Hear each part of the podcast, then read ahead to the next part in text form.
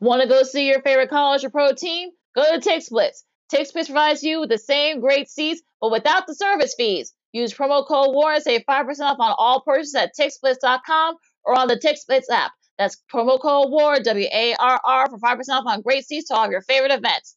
Remember, TixBlitz provides you with the same great seats, but without the service fees. That's TixBlitz, T I X B L I T Z.com. Visit today.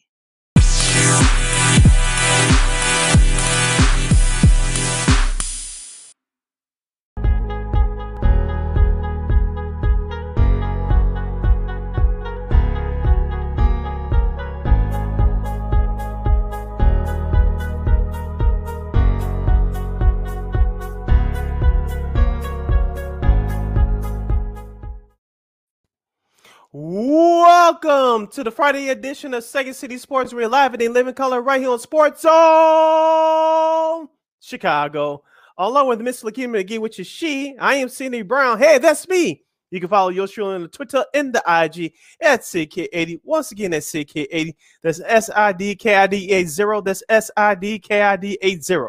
You follow me at Keenan McGee on the Twitter and at Keenan McGee on the IG. Make sure you download the Sports Zone Chicago app. You want to know why? Because we said so. That's why. Also, too, you can uh, watch any of our five live shows, including this one, Second City Sports. But if you happen to miss it, we those shows are archived. You can listen and watch them at your own leisure. Make sure you download that Sports Zone Chicago app today. Also, you want to follow Sports Zone Chicago on Facebook, Twitter, Instagram, and YouTube. We're on all social media platforms. Once again, that's Sports Zone Chicago, Facebook, Twitter, Instagram, and YouTube. You want to catch the audio version of this podcast? You can do so by subscribing to WARR or Anchor. We are available on all podcast platforms, including that iHeartRadio app. Make sure you type this in your search engine boxes on those podcast platforms. W A R R on Anchor. Once again, W A R R on Anchor. And you can follow WARR Media at W A R Media on Facebook, Twitter, Instagram, and YouTube. Once again, at WARR Media on Facebook, Twitter, Instagram, and YouTube. Thank you very much in advance your support. Like, share, subscribe, and tell your friends. We are unapologetically fun and we have very definite opinions. And if you have a comment or question for us during of our during during our 60 minute extravaganza, you can go to uh, Sports Zone Chicago on Facebook and or uh, Sports Zone Chicago on YouTube. Type in your questions or comments in the comment section. Lakina will get them up on the screen for you. But if you decide to troll and or do something stupid, Lakina will give you the beer lane beer boot. Bye bye. I love when I say that. Lakina, let's kick off this Friday edition of Second City Sports. I know the NBA is at its All Star weekend break. We'll get to the NBA in our Chicago Bulls NBA Power Hour. That's coming up in the second hour of the show. But Lakina, I want to start off this episode by describing a situation that you know that is current, but when you hear opinions and thoughts from one side, and then you hear different thoughts and different opinions on another side, it causes confusion, it causes anxiety, it causes frustration, it causes anger. It's just overall chaos. I am discussing mm. the current 2022 Major League Baseball lockout. Of course, yesterday's news came along that the both sides met for 15 minutes. And if you checked around social media, as we always tell you, you can take things off of social media with a grain of salt uh, analysts and pundits on one side are pessimistic, and rightfully so. Anger, rightfully so. And there's folks on the other side that says we have to weigh out the process. This takes time. Don't overreact. This is your this is just part of business. Yada yada yada. According to Jeff Passan from ESPN.com, this is his tweet from yesterday. While exact plans are not finalized, MLB and the MLB Players Association intend to hold multiple bargaining sessions, perhaps every day as early as Monday, sources told ESPN. Multiple owners and players expect to fly in for sessions leading up to MLB's stated February 28th deadline. Lakina, my original prediction was that this lockout was going to get settled in the beginning of February, February end of January. Of course, that mm-hmm. did not mm-hmm. happen, but I am still optimistic that after I read that tw- tweet that I just read to you guys from Jeff Passan from yesterday, I am so optimistic that this lockout is going to get solved because, as we said before, players do not want to miss miss checks. We're going to have a shorter spring training. the players will adjust to that, and I think things will be fine. I think right now they're just getting these plans together, um, mopping out the calendar, and no one wants to miss any regular season games because you don't know if those games will get made up, and uh, more confusion, more chaos will come as of this. As I, as we said in our last episode, Lakina, you cannot play with the public's um, time anymore. You cannot uh, uh, manipulate their time because there's a whole lot more to do. You have a whole lot more options in baseball, even though we have younger stars that are coming into the game more than we ever had in the past decade or so. You cannot ruin this momentum. It's one of those things where you wonder, okay, do they get it? And look, they they only met for 15 minutes yesterday. I mean, they had some side sessions and such. Supposedly they're going to meet again next week. You know, most of this, you know, starting Monday, you know, they're going to meet every day. I, I mean, I, I, I hope that they had this sense of urgency. I, I feel kind of like you know that there doesn't seem to be that urgency and then some like the absurd things that are that the owners are showing and now they don't mm-hmm. want to you know they don't want to pay the minor league players which they don't pay that much money anyway so it is just and they're like, not unionized yeah and so they're they're you know that's something they're gonna have to figure out but yeah it's sort of one of those things you're kind of like okay what's what what's going on here and look you're you're you're kind of being you know sort of you know taught as an afterthought at this point if you're a baseball because you know you have you know, you got the NFL. You know, yes, it just ended, but people are still talking about it. You got you know, you know NBA. They're in a uh, their All Star break right now, but people are still talking about that. And then you've got you know college hoops. You know, going to their stretch run. You know, only a few weeks left in their regular season mm-hmm. and other things. So it's sort of one of those days where baseball's becoming kind of like an afterthought. And look, they need to figure this out. and They need to figure it out quick. And then also to the minor league side, I mean, maybe they are going to have to uni- unionize and just you know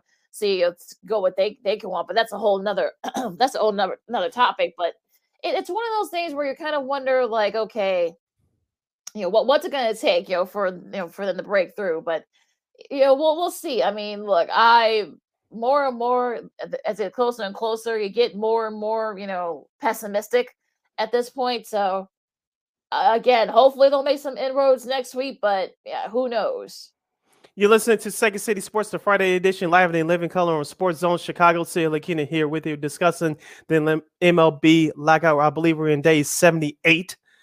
Uh, it's too long, but Lakina, I don't know if we got a chance to catch the Ozzie Guillen Jr. interview from earlier today on Sean and Maya in the morning, right here on Sports Zone Chicago, and he said that there's some misinformation out there uh, about uh, the, this lockout. Not couldn't agree with him more. As I always say, you can take things things with a grain of salt, but you have to do your own research. But I still believe that this deal is going to get done.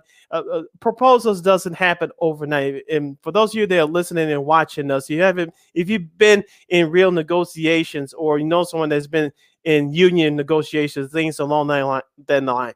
Uh, things take time. Of course, we're impatient as a society. We want things to get done quickly. I know we live in a quick and faster society, but things take time. And uh, I get some people's anger because pitchers and catchers were supposed to report uh, two days ago. That's not happening now. But I think this is a, a, bargaining chip going back on both sides between the players and the owners. I think you're going to see a whole lot more progress next week, but I think it's going to come down to the 11th hour. I, have been sticking to that.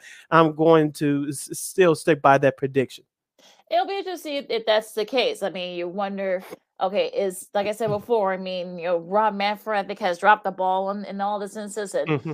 and and as I said before, I mean, we'll, we'll see. I mean, look, if you they don't figure this out and figure this out quick, you don't want to miss games because that's games you're not going to get back. That's money that you're not going to get back. You know, mm-hmm. TV money that you're not going to get back. So, like, I, I'm I'm I'm I'm up, I'm trying to be optimistic, but I feel like you know at this point, uh, I I don't I just don't don't see it. But again, we'll see if they make inroads, and then maybe they can. I think what March eighth is the the deadline they want to get this thing done. So I'm I'm hoping that they can get something done before that deadline. You know, so that that way that if you have to do like a short, you know, spring training, maybe do a three week spring training instead of like what a six week type of thing, mm-hmm. type of squeeze it in. You know, make it condensed, fine.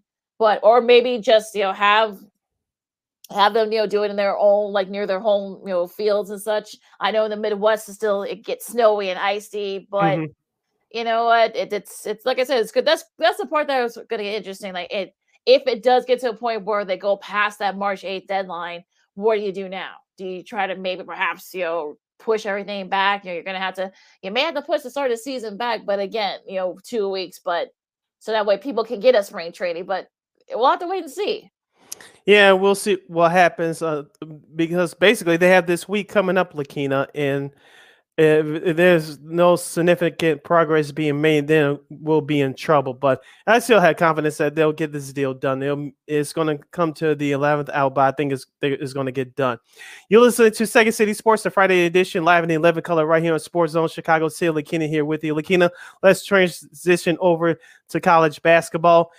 Let's go to Tuesday night's results. First we'll start with our local teams between the Fighting Illini and Rutgers. You called in our last episode on Monday, Lakina. Rutgers takes down Illinois 70 to 59.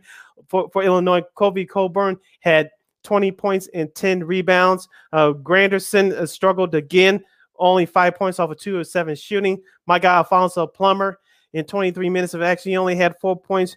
Uh, you only had uh, with Melendez, you only had 10 points uh, off the bench. Lakina, I'm not going to sit here and, and throw uh, Illinois under the bus. I know Ron Harper Jr. led Rutgers for 16 points.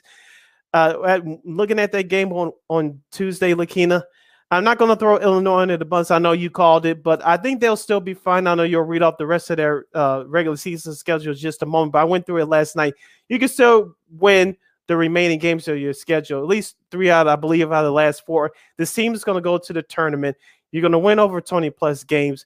As long as you don't have any other significant injuries, you should be fine. But there's some players that needs to step up and, and get into a, a, confidence standpoint and get into the rhythm um, between now and the start start of the Big Ten tournament. Well, the Piscataway yo curse, I guess, if you want to call it strikes again, because that's the fourth ranked team that the Rutgers has beaten this year in Piscataway. So that's been a big home field advantage for them. And I think what they've lost like two of their last three games there Illinois has. So, you know, this is kind of like I don't want to say it's kind of house of horrors, but it's been sort of like not a not a good place for them the last few years. But you know, look, I'm not worried about Illinois at this point. They're going to the tournament now. Now, as far as seeding goes for the Big Ten tournament, you know, in a couple of weeks, I think that's sort of the thing that you should be worried about if you're an Illini fan, because you're right there. I know Michigan, Michigan lost. It ex- had an inexplicable loss to Penn State, you know, a couple of days ago as well, and you know, it is still it's still wide open. They're still kind of like right there. They got to you know they they battle they got to battle Purdue. They split their season series with them, and you know it's going to be interesting to see, especially those last few games.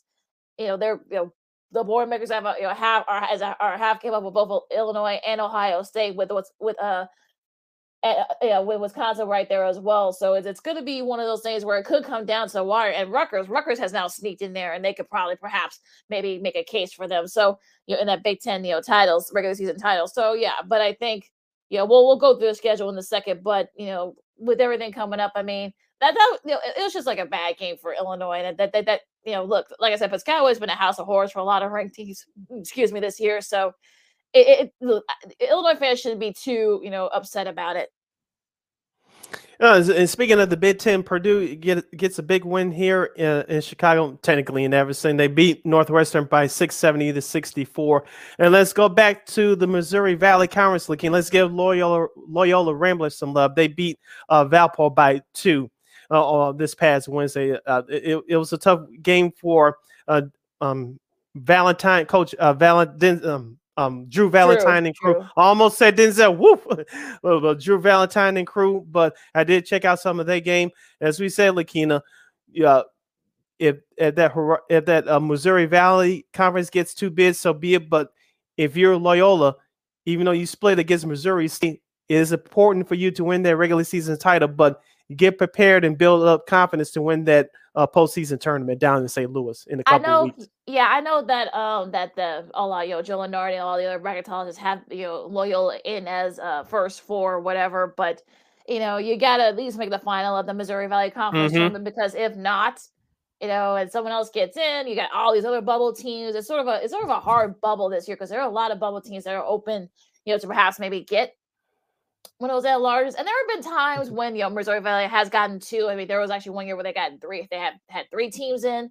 So it has happened, but again, it's all about you know quad ones and all that stuff. So it'll be interesting to see. You know, if you're Loyola, I think you want to try to get that automatic bid. That way, you don't have to worry about having to sweat it out with the other big conferences. You know, start their tournaments. You know, the week after that. So we'll see what happens there. Um, you know, uh, Texas Tech uh pulls away from Baylor after they were down by seven. They just scored, you know, the three pointer. This is this, you know Texas Tech is one of those teams where you live by the three and they die by the three. So in this case, they were able to you know that three point yeah. shooting. That was the case with them a couple years ago when they lost in the final four.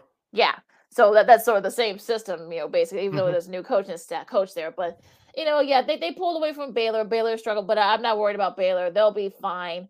Um, let's see here. Uh you know, Arizona State, you know, may have, you know, derailed Oregon's chances. We saw that game last night. Um, so that's, you know, that that Oregon is now on the wrong side of the bubble, despite you know the nice run that they had. So you, you know, USC, you'll beat Washington, so they're you know helping mm-hmm. them out. That's but there's still a lot in that Pac-12 conference, so it'll be interesting to see, especially these next couple weeks, who uh, I guess becomes the number one seed in that tournament. Um, Gray is trying to put themselves in the bubble. bubble. They beat uh, DePaul by 12 last night. So there, look, there are a lot of bubble teams out there, and also too, Murray State stays undefeated in the Ohio Valley. They beat Austin Peay, you know, easily with, with Ja Morant in attendance. You know, they're one of their former stars. So that's you know, so like if you're Missouri State, they're they're kind of in the same you know situation as Loyola. If they win mm-hmm. their tournament, they're in. But if they lose, you know, before the final you know, you don't want to have to be sweating on selection Sunday. So if you're Murray State, you try to try to win the tournament, try to win that Ohio Valley Conference tournament. That way you don't have to worry about the you know having to put in the committee's hands. Yep. And that's what happens with these uh, major and small schools. Uh, just take care of your business and win the when you're a conference tournament, you'll get that automatic. But if not, you'll have to be sweating it out for a while. So, but that's that's what happens at this time of year. That's why we love March Madness, Lakina. We watch those March Madness uh, preview shows, or we listen now podcasts to see who is, is your team in, is your team out, and you really get true competition from from those schools. So we'll see what happens. You're listening to Second City Sports, the hash on a on a Friday. We're live in living color. Unfortunately, there's no hashtag football Friday. but I'm mm. glad you're still listening to us. We're live in living color. Sid Lakina here with you as we talk about college basketball. Our good friend, Miss Christine Manica, Manica from KXRB, she'll be joining us at the bottom of the hour to give give us her thoughts about last week's Super Bowl and other sports topics uh, going on throughout the week. Lakina, let's jump into the top 25 action schedule for this coming weekend, starting with tomorrow's action, 11 a.m. Central Standard Time on ESPN. Number 12, Illinois will pay a visit to East Lansing as they'll face the number 13 ranked Michigan State Spartans. This is a big game for both teams. Both teams check in with an 8 and 7 record. This is important for Illinois to get the bad taste out of their mouth. In my opinion, this is a bigger game for the Fighting Illini. Well, Michigan State lost to Penn State earlier this week too, so this is a pretty big game for them as well. And also mm-hmm. too, especially for seeding in the Big Ten tournament coming up in a few weeks. So this is a big game for both teams. That's 11 a.m. and also on ESPN two at the same time. We got TCU and Baylor. You know, Baylor trying to get that bad taste out of their mouth from that loss to Texas Tech. Also, TCU, they're trying to get into the bubble too. So, you know, beating Baylor on the road could definitely help them with their attorney resume. Xavier and uh UConn at 11 a.m. That's on the Big Fox Network. Um, Big you know, Fox. Xavier, yeah, Xavier hoping to kind of they struggle lately. So UConn's it's pretty good too. So they can, you know, they're kind of right there, you know, with Villanova for that number one seed in the Big East. So that should be a fun one. Uh Vermont, you know, people were wondering, you know, Vermont, the Catamounts. Some are saying that maybe it's another one of those mid majors that could probably get in if if they don't win the conference tournament. I don't think that's the case there, but UMBC, you know, we'll we'll see. You know, that's an ESPN that's on ESPN three if you have it at 11 a.m. as well in the Big 12, you got, you know, Texas Tech and Texas. You know, we'll be interested to see. That's at 11 30 a.m. on ABC. Mm-hmm. You'll be interested to see if you remember the first meeting, you know, you know, the Red Raider crowd, you know, in Lubbock, you know, you know of course, you know, Chris Beard, you know, who's now at Texas, they kind of gave him uh it really wasn't a close game. So they kind of, you know, we'll see if you know Beard and his Longhorns can return the favor against the Red Raiders. So that's 11 30 a.m. on ABC. At noon on CBS tomorrow, we have number 25 Alabama, the Crimson Tide will pay a visit to Kentucky, and they'll take on the number four ranked Wildcats and John Calipari and crew. At one o'clock on ESPN, number two Auburn, yes, number two Auburn, they're not number one anymore. They'll pay a visit to Gainesville. They'll take on the Florida Gators. They check in with a 16-10 record. Florida's on the outside looking in, Lakina, in that tough SEC. I'm surprised this game is not on television tomorrow. Probably have to find it somewhere on the Google. Iowa at 17 to 8, and they'll take on the number 18th ranked Ohio State Buckeyes at 16 and 6. That's at 1:30 tomorrow. I'm surprised that game's not on television. Yeah, that's, that's a little weird because that is a big game for them. But you know, Iowa, of course, you know, they lost to Michigan last night, so they definitely, you know, I think they're still in. I think they're still in. I think they're not in like the outside mm-hmm. looking in, but I think if you're, you know, this would definitely help in the tournament resume if you could beat Ohio State, you know, on the road. Yeah, it is a little weird. You know, usually they don't they'll they don't like have all the Big Ten, you know, games on the Big Ten network. That's a little bit weird, but you know, that's um, we won't get into that. Um, at three o'clock, you get this should be a good one. You got 16, number 16, Tennessee, and number 23, Arkansas on ESPN at three at ESPN at three o'clock. That should be a fun one down there in Fayetteville. Arkansas has been looking good the last few weeks. Uh let's see here. Yeah, Villanova at ranked number 10. Uh Jay um Jay Wright and crew. They'll host Georgetown tomorrow at four o'clock. That's on Fox. Villanova 20 and 6, Georgetown 6 and 19. We talked about Patrick Ewing. Uh, their program is struggling this year after making a tournament last year. At five o'clock on ESPN, we have number nine Duke. They'll host Florida State. Florida State's on the outside looking in. Duke, hopefully, Coach K is okay. He left the game the other night uh, with some health concerns. Hopefully, he, he'll be back coaching tomorrow. We'll see what's up with that.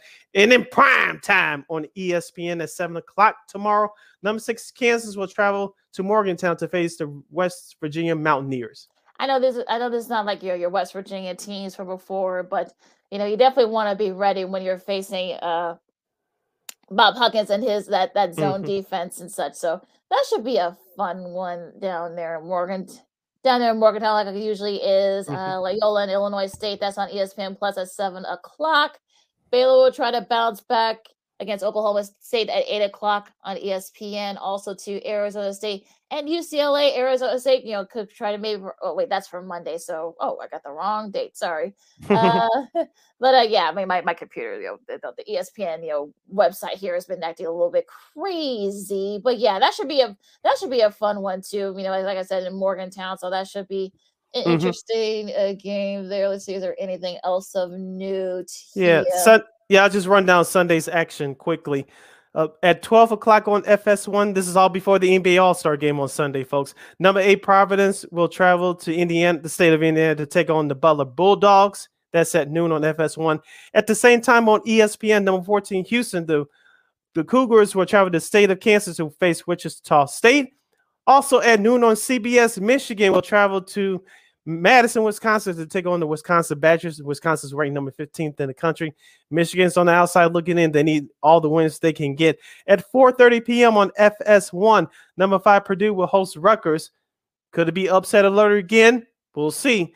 And at 6:30 p.m. on FS1 on Sunday, number 17 ranked USC Trojans will take on the Washington State Cougars also too in between those games at, at two o'clock on FS1, you got Marquette and Creighton. There's a battle of the bubble teams there. I know Marquette's kind of had their struggles lately, so we'll see what happens. You know, and also to uh, Memphis and SMU. Uh, if you're Memphis, you, you take that win against Houston. Then you need all the wins you can get to get mm-hmm. back on the bubble. You're up, you're going up against a pretty good SMU Mustangs team, so you need all the wins you can get. So this should that should be a good one. At that's at two o'clock on ESPN.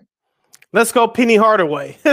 Ever since he snapped at the uh, the media a couple weeks ago, this team's been on a roll. Maybe we need to do that more often. I don't know. that's not really not. Yeah, that's not really part of his personality. right. I don't, know if he, I don't know if he wants to do that more often. But even still, those are your uh, this weekend in college hoops. But don't worry, folks. We got to take a really quick break. But don't worry, our girl Christine Manica from KXRB in Sioux Falls will join us to give her thoughts on Super Bowl and you know her NBA sort of synopsis so far. You know now that we're more than halfway through the season, and a whole lot more with Cindy Brown. I'm Lakina McGee, the Sexy Sports on Sports on Chicago, and we will see you in a bit. AutomotiveMap.com presents the Sports Flash on the Sports Zone Chicago. Throws the fade, back shoulder. Cooper Kupp's got it. Brings it in. Touchdown! Touchdown! Touchdown, LA! With 125 remaining, the Rams are back on the high side. 15 plays, 79 yards. Rams radio with call at the Super Bowl. A 79 yard drive capped by Cooper Kupp's touchdown reception with 125 remaining pushed the Rams to a 23 20 win over the Bengals.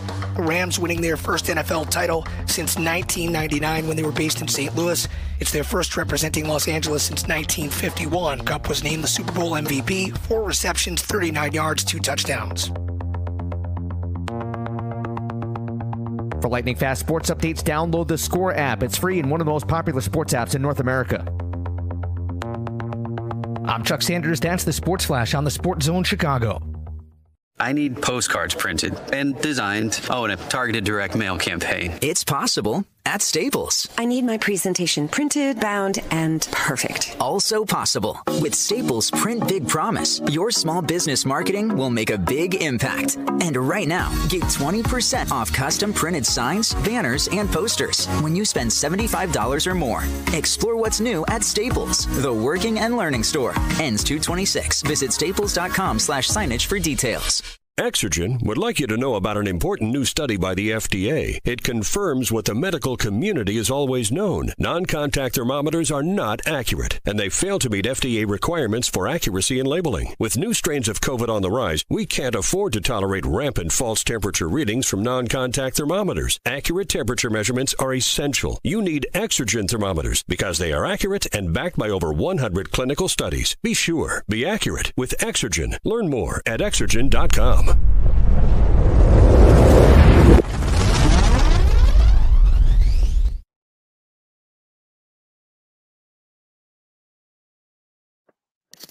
Welcome back to Second City Sports, the Friday edition, right here on Sports Zone Chicago. We're live in the living color. Sit here, Lakina's over there. I'm over here, mm. and joining us right now on uh, um, uh on a different time slot because we have our special NBA Chicago Bulls Power Hour coming up at the top of next hour. She joins us a little bit earlier today for her weekly commentary throughout the sports world. She's from KXRB Radio in Sioux Falls, South Dakota. Here's our girl, Miss Christine, the Queen Manica. Christine, welcome Yay! back to the show. Hi guys, how are you? Oh, Doing good. How are you? good. How are you feeling? Uh, I'm good. I'm feeling great. Oh, All right, good. Christine. Yeah, let's start off with last week's Super Bowl. I think we can say that term now. Super Bowl since the NFL season is over, of course. the, the Los Angeles Rams are your 2021 Super Bowl champions after defeating the Cincinnati Bengals.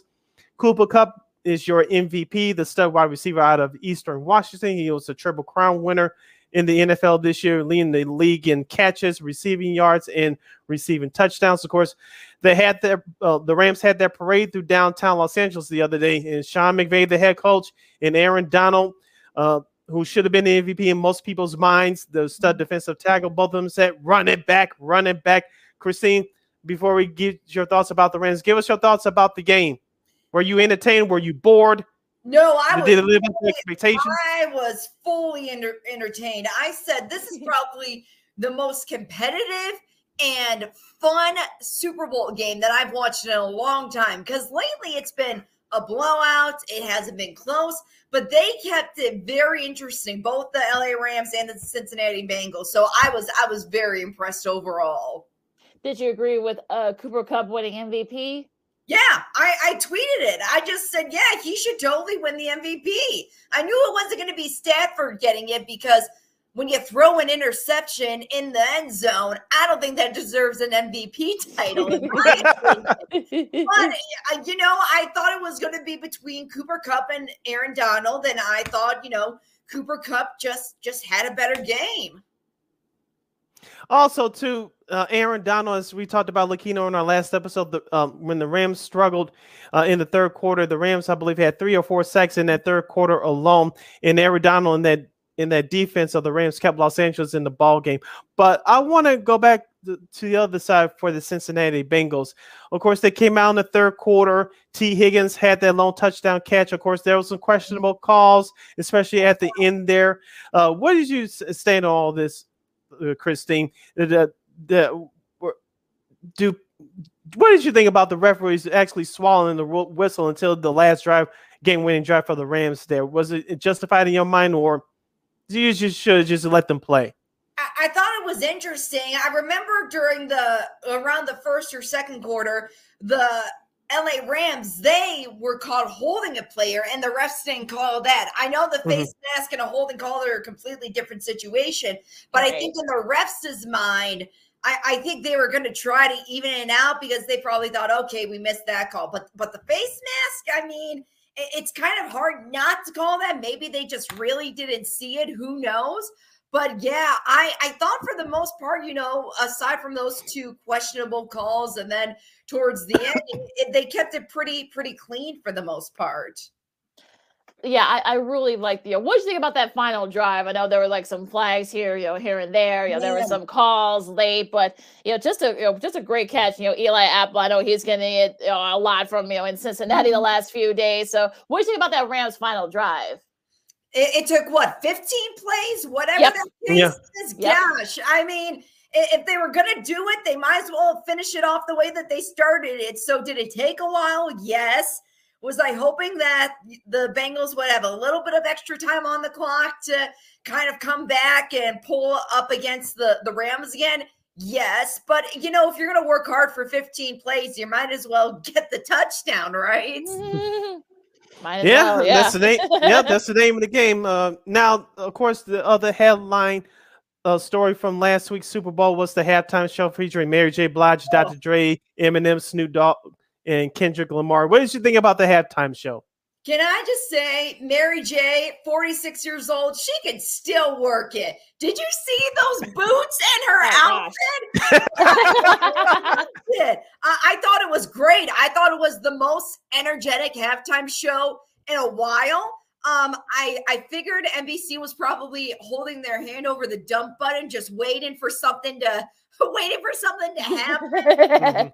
But it was I thought it was a, a great collaboration of of great artists. Um, 50 Cent, that was a surprise one. It's kind of funny because 50 Cent, he actually came to Sioux Falls back in September um, to promote his champagne and whatnot. And then Ooh. he ended up going to one of the clubs in Sioux Falls and did a whole surprise set and whatnot. So it was kind of cool to say, hey, look, this guy just came to Sioux Falls and all of a sudden he's at the halftime. So kind of that was kind of a cool local connection to to throw in there.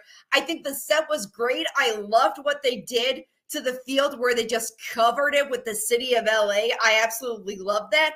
I think out of all the performers, I, I could have done without Kendrick Lamar just because I don't think it flowed well when it came to like the old school hip hop and kind of like the early 2000s type of vibe. He's great, don't get me wrong, but he didn't even play his number one song that everybody knows him for, which is Humble. So I thought it was good, but the way that it was flowing, I don't think it really mixed with that part of the show. Yeah, yeah. Although it was weird because a lot of people thought that his part was the best part of the performance, but really, yeah, yeah. There, there were some people that thought that maybe his part, you know, his and maybe uh, Eminem's part where he kneeled. I don't know if that was planned or not. But, people were wondering whether yeah. that was planned. But yeah, those were like the two like top performances. But I just I thought, it was funny how I guess when Eminem call, uh, came out, like SoFi was shaking. Yeah, like the stadium was shaking, and then what was it? A couple days later, there was a video of Snoop Dogg taking a taking a little hit before he did his little set. Oh. Like, what, are, what are you gonna do? like it's it's Snoop Dogg number one. It's legal in California. Yes. He looked like he was having fun. I just liked his little head movements when he did the da da da da da. And I'm like, that's so. that, is so that is so Snoop. Uh, what about commercials? Were there any like big standout with your commercials? No, no, absolutely not. If something was going to go down this year, I guess it would would have been the commercials. I really don't think there was a big highlight or there was a one that was just like, yeah, this is great. I did like the Toyota commercial with the athletes and whatnot, having kids go dream and stuff like that. Mm-hmm. I also like the Roku ad. I think I'm saying that right with Anna Kendrick, how like yeah. it really is describing the housing market and how it is right now and putting it in a Barbie term. Like yeah. I, I thought it was hilarious. Uh, and speaking of, and before we move on, speaking of the NFL, uh, there's a story that's out today, courtesy of our good friends at awfulannouncing.com, that the NFL is seeking upwards of $50 million per year for a sponsor for the, the halftime show. So they figure they still continue to get these big time acts to come and perform in front of a worldwide audience. Mm-hmm. Uh, they want a, a, a, sponsor to sponsor that halftime show. So the NFL is looking for an, another stream uh, to make more money. So that's what these professional sports leagues are all about. Just yeah. one quick note. Also, before we move on, 112 million people around the United States that's streaming and yes. and regular TV uh, watched this year's Super Bowl compared to 95 million last yeah. year when the game yeah. was on CBS. That's the Tampa uh, Kansas City Super Bowl, which turned out to be an ugly blowout for Tampa Bay. I want to ask you, Christine, do you have a? I, I know that this uh, we know how some people know how the Nielsen ratings work, some people sure. don't. I don't know. I know we have all these new TVs now. I know, Lakina, you remember they used to mail these ballots back in the day. I only got it oh, once oh, yeah. in my childhood. Now, do they have all these uh, Nielsen rating chips and all these new TVs? I don't know. Christine, do you have? Do you know if your TV has a a, a Nielsen rating chip? How, how do they do this now? Since we saw uh, advanced tech, uh, advanced in technology. You, you, know, Sid, I'll be honest. I don't think I can answer that question just because I do work for like a Nielsen rating, you know, okay. area. So mm. I, I don't think I'm allowed right. to answer that. Yeah. Oh, okay. Oh, okay. Okay. Mm. Don't want to get her in trouble. Oh, yeah. But yeah. yeah but, we'll blot this part out. yeah. Well, yeah. It's one. Well, yeah. It's one of those things where you can kind of were like you gotta go by streaming. You know, also Univision and also too, you know, with all the other, you know, you got you got people, you know, watching. Peacock. Sure, yeah, at mm-hmm. Peacock, and you got people watching, you know, in groups. So this year, as opposed to the last couple years, so it's yeah. I mean, it, it's sort of like strange how I guess it went from like 95 million uh, last year to like 112, which you would think that maybe the Bengals or they're not really like a big, you know, of course, you know who Joe Burrow is, you know who Ja'Marr Chase is, but mm-hmm. other than those guys, I mean, you really don't know. But it could be the gambling aspect of it too. So yeah, it's, it's sort of like you know what, it, it's sort of weird, but look, hey, if you're NBC, you'll take it. Yeah. Yeah, if you have an old uh, Nielsen ratings box, uh, give Christine a call. you'll listen. You'll listen to Second City Sports, the Friday edition. We're live in the 11 color city. Lakina and Christine are with you. Christine, let's move over to baseball. We kick this topic off to start our show today.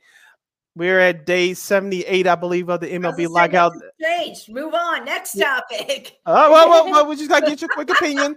They they met. I, I know, I know. They met for 15 minutes yesterday. Uh, according to Jeff Passan, now others uh, of from ESPN and other outlets that they're the owners and the players are planning to meet next week every day. Of course, uh, the owner said that their target date is February 28th, which is the last day of the month to get something done if they want to start the re- regular season on time.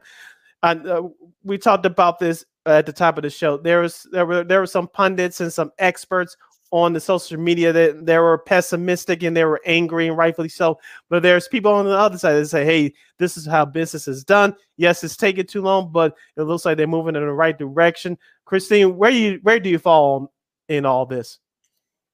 I guess a good direction is better than a bad or no direction, right? I, I, mean, the only thing that they really accomplished within these meetings in the last couple of weeks is having a designated hitter, like a universal designated hitter. So that's something. It's better than, you know, them just continuing butting heads over. Maybe there's going to be some sort of a of a compromise because I know this. I know the players and I know the owners they don't want to delay opening day. They don't. I, I think they are feeling the effects of okay, spring training is probably not going to happen. So this is what we have to do in order to keep baseball on track, especially now that COVID hopefully seems to be going down a little bit. We mm-hmm. we appear to be kind of at this endemic, sort of speak. So uh, we gotta we gotta find some way to bring you know America's pastime back, and that and hopefully that's the agreement that both the owners and the players agree with. Yeah. Yeah. Do you think we'll miss any uh, regular season games? I, I think they're going to do whatever they can to avoid it. I I would say no at this point, but then again, next week, who knows? Yeah, sure.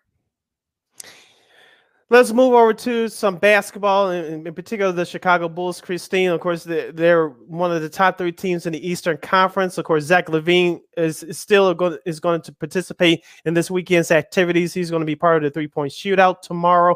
He's going to play in the All Star game on Sunday. Of course, he had his knee scoped the other day in Los Angeles. He flew back to Chicago to support his teammates uh, the other day in their last uh, game before the All Star break and the win over the Sacramento Kings. Christine, what has impressed you more about this Bulls team this year? I think I saw this the other day, and it, it appears that they always have a hard time going up against good teams. You, you, know, it's kind of like with what happened with the LA Rams this year. They were great against okay and really bad teams. But when it comes to like teams that are at their level or maybe a little bit over it, they seem to fall out. So that I think is a concern. Um, do I think it's going to carry over to them in the playoffs? I hope not. Um, but like I said in the beginning, too, eh, they have a really, really strong team, both the starting five and the bench players and more importantly a great supporting staff from the from the coaches so they they have all the ingredients together i think they just gotta kind of act like maybe the team that they're playing against is really bad and then somehow win. I don't know, but they, they got to find some sort of ingredient to get the, I guess you can say, get the yip out of them a little bit, you know? Right. And hopefully, you know, hopefully, you know, Caruso comes back and mm-hmm. Ball comes back. And, and it looks like, you know, according to uh, Rick Carlisle of, you know, Lookout Woj and Shams, uh, Tristan Thompson is going to be a part of the team. And I guess in a couple of weeks because of you know some of the various uh, you know go through protocols and such. So what do you think? You know, big how a big how big of, a, of an issue is is he going to be for them? I, I hope he doesn't bring the family drama. That's what I got to say about that. I really hope he doesn't bring any of that family drama behind him. I know a lot of athletes are, for the most part, pretty okay with keeping the personal stuff off the court and out of the locker room. But but I hope for you know our team, this team's sake, that that it's true that he does keep the family issues out because he is a good player. You know, he's still got it. He's not what he was in the beginning, but he's still a pretty gosh darn good player. He's just got too much baggage outside of the court. Keep it, yeah, yeah, keep, yeah, keep that, yeah, keep that drama outside. We don't, we don't right. play that here in Chicago, Tristan. yeah, uh, let me move on because if I say something, we'll get kicked off. I don't want to do that. uh, staying with the Bulls, Christine, of course, DeMar DeRozan, who's also headed to the All Star game representing the Bulls. Yes, he's going to be a starter. In his last seven games, he's he's he, he becomes the first player since Wilt Chamberlain to score over 30 plus points and shoot over 50 plus percent in, for seven straight games. Where do you have him in the MVP conversation? I think he's up there. Especially, look, there's a reason why he's a multiple all, all-star athlete. There's a reason why people voted him on to say, yeah, bring him over there. We want him on our team. And the Bulls are fortunate enough to have him. So I wouldn't count him out of that conversation. I think it just depends on the team and where the team can take him. If he can go all the way, then yeah, I would put him as the MVP. But if they're a little bit short, you got to really analyze, you know, his free throw shooting. You got to analyze the real basic stuff of who this player is.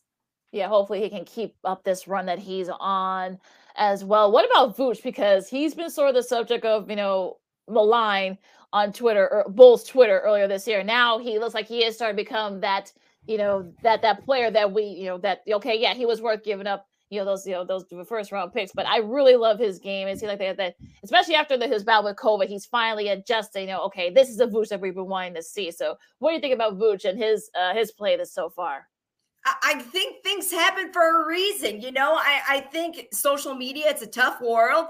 It's probably tougher than actually playing the game. So, probably, maybe he's thinking the haters in his head, I'm going to show him up yeah, okay, now I have COVID. Let me just work on myself to get better and to get stronger. And I think he's proving that and he's coming over adversity. And keeping up with the Joneses, we'll expand more into the NBA. Of course, there was a big trade last week between the Brooklyn Nets and the Philadelphia 76ers. Basically, it was James Harden uh, for, for Ben Simmons. Mm-hmm. What is your outlook for both those teams, Christine? Do you think Philadelphia is now perhaps the number one team in the East? What do you think about the Brooklyn Nets, especially when hopefully Kevin Durant comes back?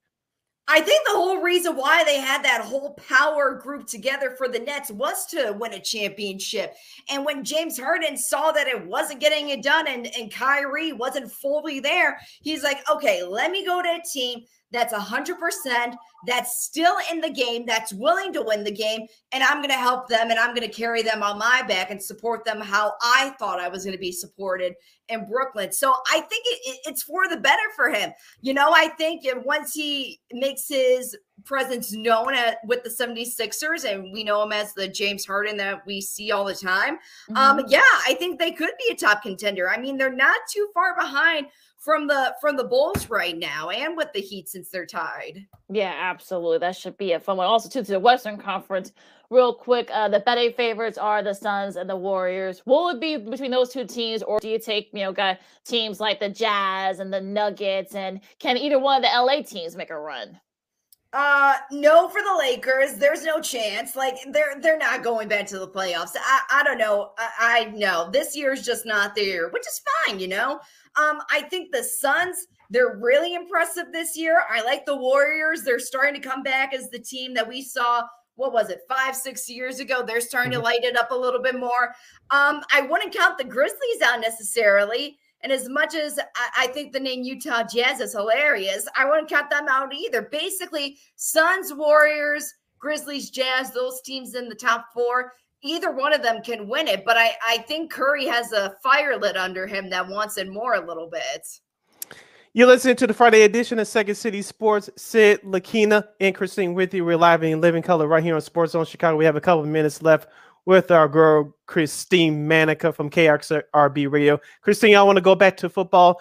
Of course, uh, there's always a couple of teams that go from worst to first every year, making the playoffs. And of course, I hear a lot of people here in Chicago. Uh, they're saying with a new front office, and of course, with Justin Fields going into his second year, the Bears could possibly be that team, not necessarily make the Super Bowl, but to make the playoffs next year. Of course, coming up in the draft, they only have a, a second round pick, a third round pick, two fifth round picks and a sixth round pick. Do you give the Bears any hope of turning this thing around? Um, we have free agency coming on March 16th. Yeah, it's it's it's tough. I think it all depends on what they do in free agency, and it all kind of depends on the draft. That usually tells the draft like what a team is looking for. Are they looking to get heavy on the defensive side? Are they looking to have a, a heavy offense? Um, and when it comes to Justin Fields, he got a little taste of what that could feel like. People saw him at the Super Bowl game on Sunday. Whether it was just for him to watch the game and enjoy it, or to actually say, okay, this is where I want to be. And it seems like him and Coach Flus have a good connection so far. So let's just hope that unlike whatever's been swirling around with Nagy and what he's done with past players, uh, let's hope that this is a start of a good connection and that Fields is really committed to helping, whether it's you know, Flus or anyone on the coaching staff to get this team to where they need to be. Maybe he's even saying, "Hey, why don't we check out this guy?" You, you never know. This is a whole new ball game for the Bears now that there's an entire new front office. Yeah, what position would, be- would you go after with that second round pick, Christine? Offensive lineman, wide receiver, or trade that pick to get multiple picks? What would you do with that second round pick? You know, considering the amount of times that Fields got sacked this year, I'd, I would almost go for an O lineman. You know, someone that can really defend Fields and actually pay attention to what's going on around him, especially hmm. since Fields is known to just keep one back of the field and only looking in one direction. yeah, it'll be interesting to see if maybe he gets some input, I guess, you know, of your fields. I think they seem like they have a nice little camaraderie between yeah. him and Eberflus. So we'll see what happens. You know, what do you about think about maybe trading Camille Camille Khalil Mack? You know, 30 half 31 and a half million dollar cap hit. That's the that's the word for uh, for next season. So do you think they trade him? Do they try to maybe put him in with maybe to try to get more picks? What what what say you about this? You know, Mack trade Mack trading uh Khalil Mack, you know, thing that he's been going around social media.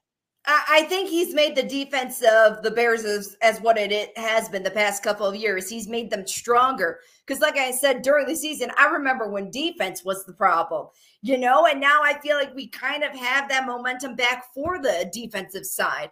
Um, having Khalil Mack be traded, that would be a big blow but I understand money money would be a factor. Um, I hope they can find a way to keep him.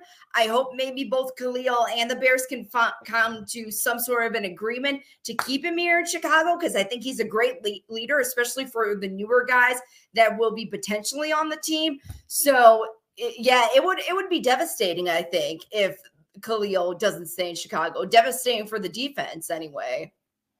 Last question for me, Christine. Of course, the Winter Olympics are wrapping up this weekend from Beijing. Have you watched any of the events? If so, what has impressed you throughout the, the throughout the Winter Olympics?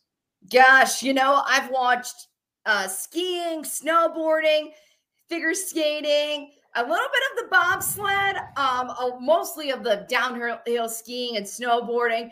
Um, a lot of the athletes, a lot of the younger athletes are crazy impressive. So you can see why uh, guys like Shaun White and even some of the older figure skaters are just like, okay, this is not my game anymore. You're doing quads, you're doing all this 12, 60, 15, 60, whatever stuff. This is this is where I bow out and say, okay, let the next generation come in.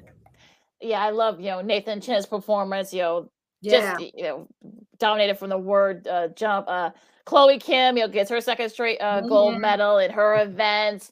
Um, uh, who who else? Uh, uh, Erin Jackson making history. Yeah. You know, you know, winning the 500 meters in uh, speed skating. Just you know, some great stories all around. Unfortunately, the ratings were very good. un- uh, Unfortunately, Yeah. but yeah. I well, think a lot. I was gonna say, I think a lot of that too. A, we're still in a pandemic. We Mm-hmm. just got over the Summer Olympics, so I think people are just like, "Wait a minute, we have more Olympics. It's back. Like, what's going on?" um, and then I also think a lot of the some of the athletes, I should say, um, kind of didn't shine the way that a lot of people were expecting. Yeah. I'll say Mikaela Shef- Shiffrin because Yep. she she even said this herself. She choked. She legitimately choked this Yeah. Olympics.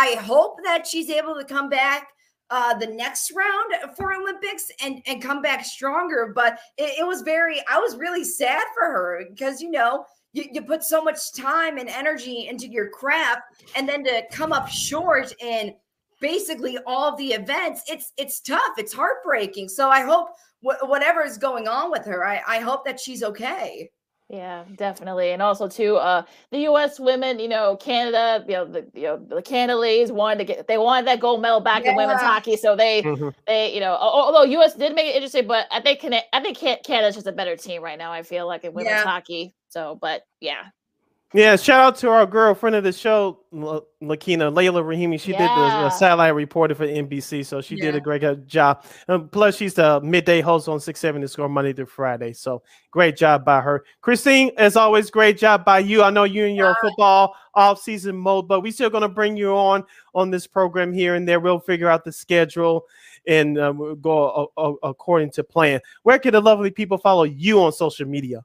They can follow me at c manica underscore kxrb on twitter And don't ask her about the Nielsen ratings because she doesn't know anything. yeah, she Wink, can't. wink. Yeah, she knows nothing. She doesn't know anything. I know nothing. all right, all right, Christine. Well, like I said, well, we'll figure out a schedule for you. We, we might try. We might bring you on right before March Madness too. So. sure All right. All right. You stay safe and uh yeah, uh yeah, just you know, stay safe and uh, we'll talk to you soon. all right sounds good guys All right, Christine, take care. all right bye Bye.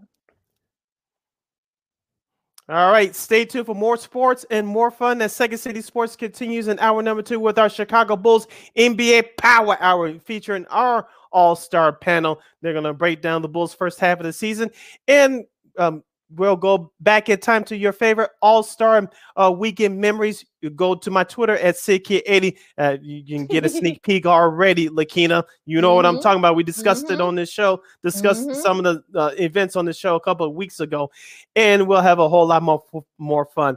I'm Sid. That's Lakina. You're listening to Sports Zone Chicago. AutomotiveMat.com presents the Sports Flash, powered by the Score app on 1330 and 95.9 Sports Zone. In men's basketball this weekend, 12th ranked Illinois is on the road at number 19 Michigan State. The Illini are coming off an upset loss at Rutgers, looking to bounce back. Illinois is 11 and 4 in Big Ten play. Northwestern heads to Minneapolis. They'll face the Minnesota Golden Gophers tomorrow. Northwestern is 5 and 10 in the Big Ten. Minnesota is 3 and 11 in conference play. In women's basketball, Northwestern lost at number five Indiana last night, 69 to 58. Veronica Burton, 20 points, five rebounds, four assists. Northwestern is six and seven in the Big Ten. Illinois lost at Purdue, 70 to 54. Illinois is just one and 10 in the Big Ten. Blackhawks outscored by the Blue Jackets last night, 7 to 4. Download the Score app today. Lightning fast sports alerts so you never miss a thing. I'm John Thayer on 1330 and 95.9 Sports Zone, Chicago. Welcome back to the quickest podcast ever, brought to you by Kohl's. Today's topic Valentine's Day savings. You know, there's nothing I love more than a good deal. You mean like 60% off jewelry, 25% off pajamas, and 25% off Hula throws and pillows? I just may have to treat myself this year. Did I mention you can get an extra 15, 20, or even 30% off with a Kohl's card and earn Kohl's cash? Okay, now that I'll take over candy and flowers any day. Select styles, 15% offer ends February 14. Hula by UGG coupons do not apply. Some exclusions apply. See store or Kohl's.com for details. Yes, I'm so sorry about the wait, ma'am. I'll be with you shortly. Um, Carrie, how many appointments did you book at 2.30? Jin's physical therapy clinic is pretty stretched. That was some light stretch. He needs another PT before patients get bent out of shape. He get fresh ice pack from Miss Davis's knee. Indeed can help him hire great people fast. I need Indeed. Indeed, you do. Instant Match instantly connects you with quality candidates whose resumes on Indeed match your sponsored job description. Visit Indeed.com slash credit and get $75 towards your first sponsored job. Terms and conditions apply.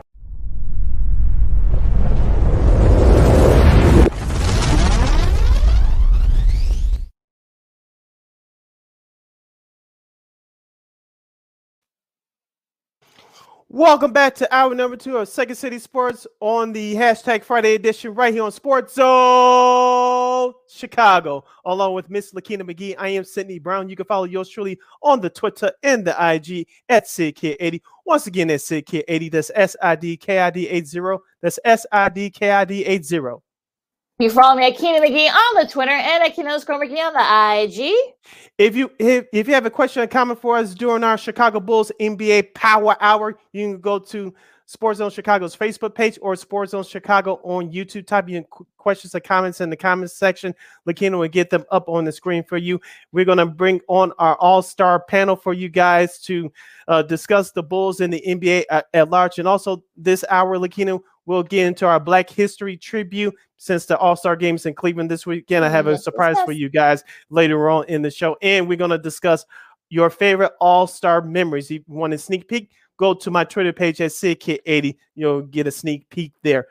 Let's, uh, without further ado, looking, let's bring on our panelists for uh, today's show. First up, our, our guy at WARR Media. He covers the Bulls in the NBA at large for WARR Media. Here comes the, the young stud, Mr. Joshua M. Hicks. Josh, how you doing today, my man? Sid Lakina. Hope all is well with you guys and glad to be back on the show, man. Killing it, killing no it problem, always, no problem. Josh. Yep. Uh, next man up, uh, he's part of Ball on Bulls podcast, and he's a co-host on the Locked On Bulls podcast. He is the, our main man, Mr. Big Dave Watson. Big day, what's going on, my man? Did I get it right this time? No, you you hit that right. Even when you said my name, you kind of made me want to run through a wall real quick. Like that, was, that, was, pretty good, man. That was tough. That was tough. All right, thank you for joining us as always. And of course, we have uh, the president of Bulls Nation. Uh, he is a spokesperson for all Bulls fans all around the world. He's another good friend of the show. He's uh, Big Dave Watson's other co-host of the Locked On Bulls podcast. Here comes Mr. Matt Peck. Matt, welcome back to the show. How are you? What's up, my good people? I'm great. How y'all doing? Good. We're doing good. We have one more panelist that's going to join us uh, coming up in a few minutes here um, right here on our Bulls NBA Power Hour. So let, let, us get it started. We have a um, we have a, an hour to go, and let's get right to it. The Chicago Bulls, they're right up there in the Eastern Conference, uh, despite all the injuries, COVID, and everything else. What's going on with Zach LaVine's uh, knee issues? As of right now, we know he's going to participate in a three point shootout. And he's going to play in in this Sunday night's All Star game. Josh, I'll start with you. Give us your thoughts about the Bulls' first half of the season to this point. Um, slightly surprising, slightly, uh, just because I mean we thought that obviously with the turnaround that Arturas Karnisovas and Marc Eversley have done and revamping his whole entire roster and getting top tier talent for like Zach LaVine to play along with, obviously we thought this was going to be a, a huge jump. I did not think though we would be the number one team in the Eastern Conference. That's a testament to the culture that's being set there, the leadership of Marc Eversley Karnisovas, and also the leadership of Billy Donovan and his coaching staff, being a player's coach, being able to adapt to his players' uh, skill sets and creating an offense that works for everyone and make the offense flow. Um, that's a te- and not to mention uh, the chemistry that's being built there with uh, Alex Caruso and Lonzo Ball, DeMar DeRozan playing at, the MVP caliber caliber uh, talent right now. It's the way the Bulls have constructed this is so unique mm-hmm. that you can argue that we haven't had anything like this since actually pre Garpax era, back mm-hmm. in the Jordan days. Mm-hmm. Because even though even during Garpax, you had Derrick Rose, you had Kyle Korver, you had the Ronnie Brewers and things of that sort. They were a good team, but could you honestly say that they were they were going to gel this well as of right now for a long term? No, you you we never thought that. So this team constructed for the next few years is, struct, is, is structured to be a very very good fit, and the fit that under Billy Donovan's offense and his system.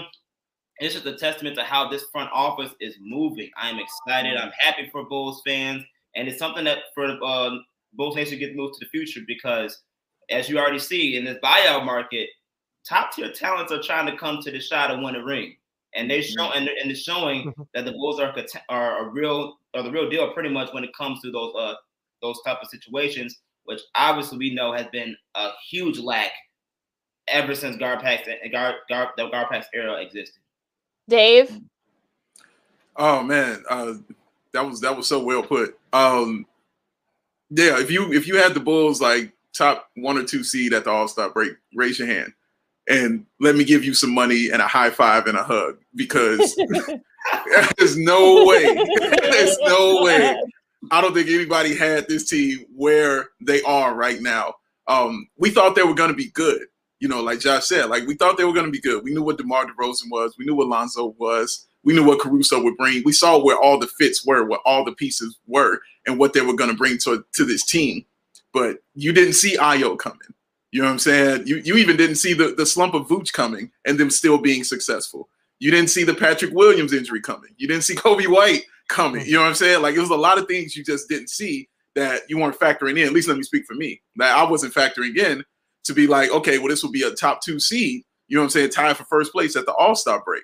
But man, I I love it. Like I love being this wrong. It's amazing. You know what I'm saying? I'm like, yes, this is what I wanted. I wanted to I want Bulls fans to enjoy this. You know what I'm saying? Because it's new.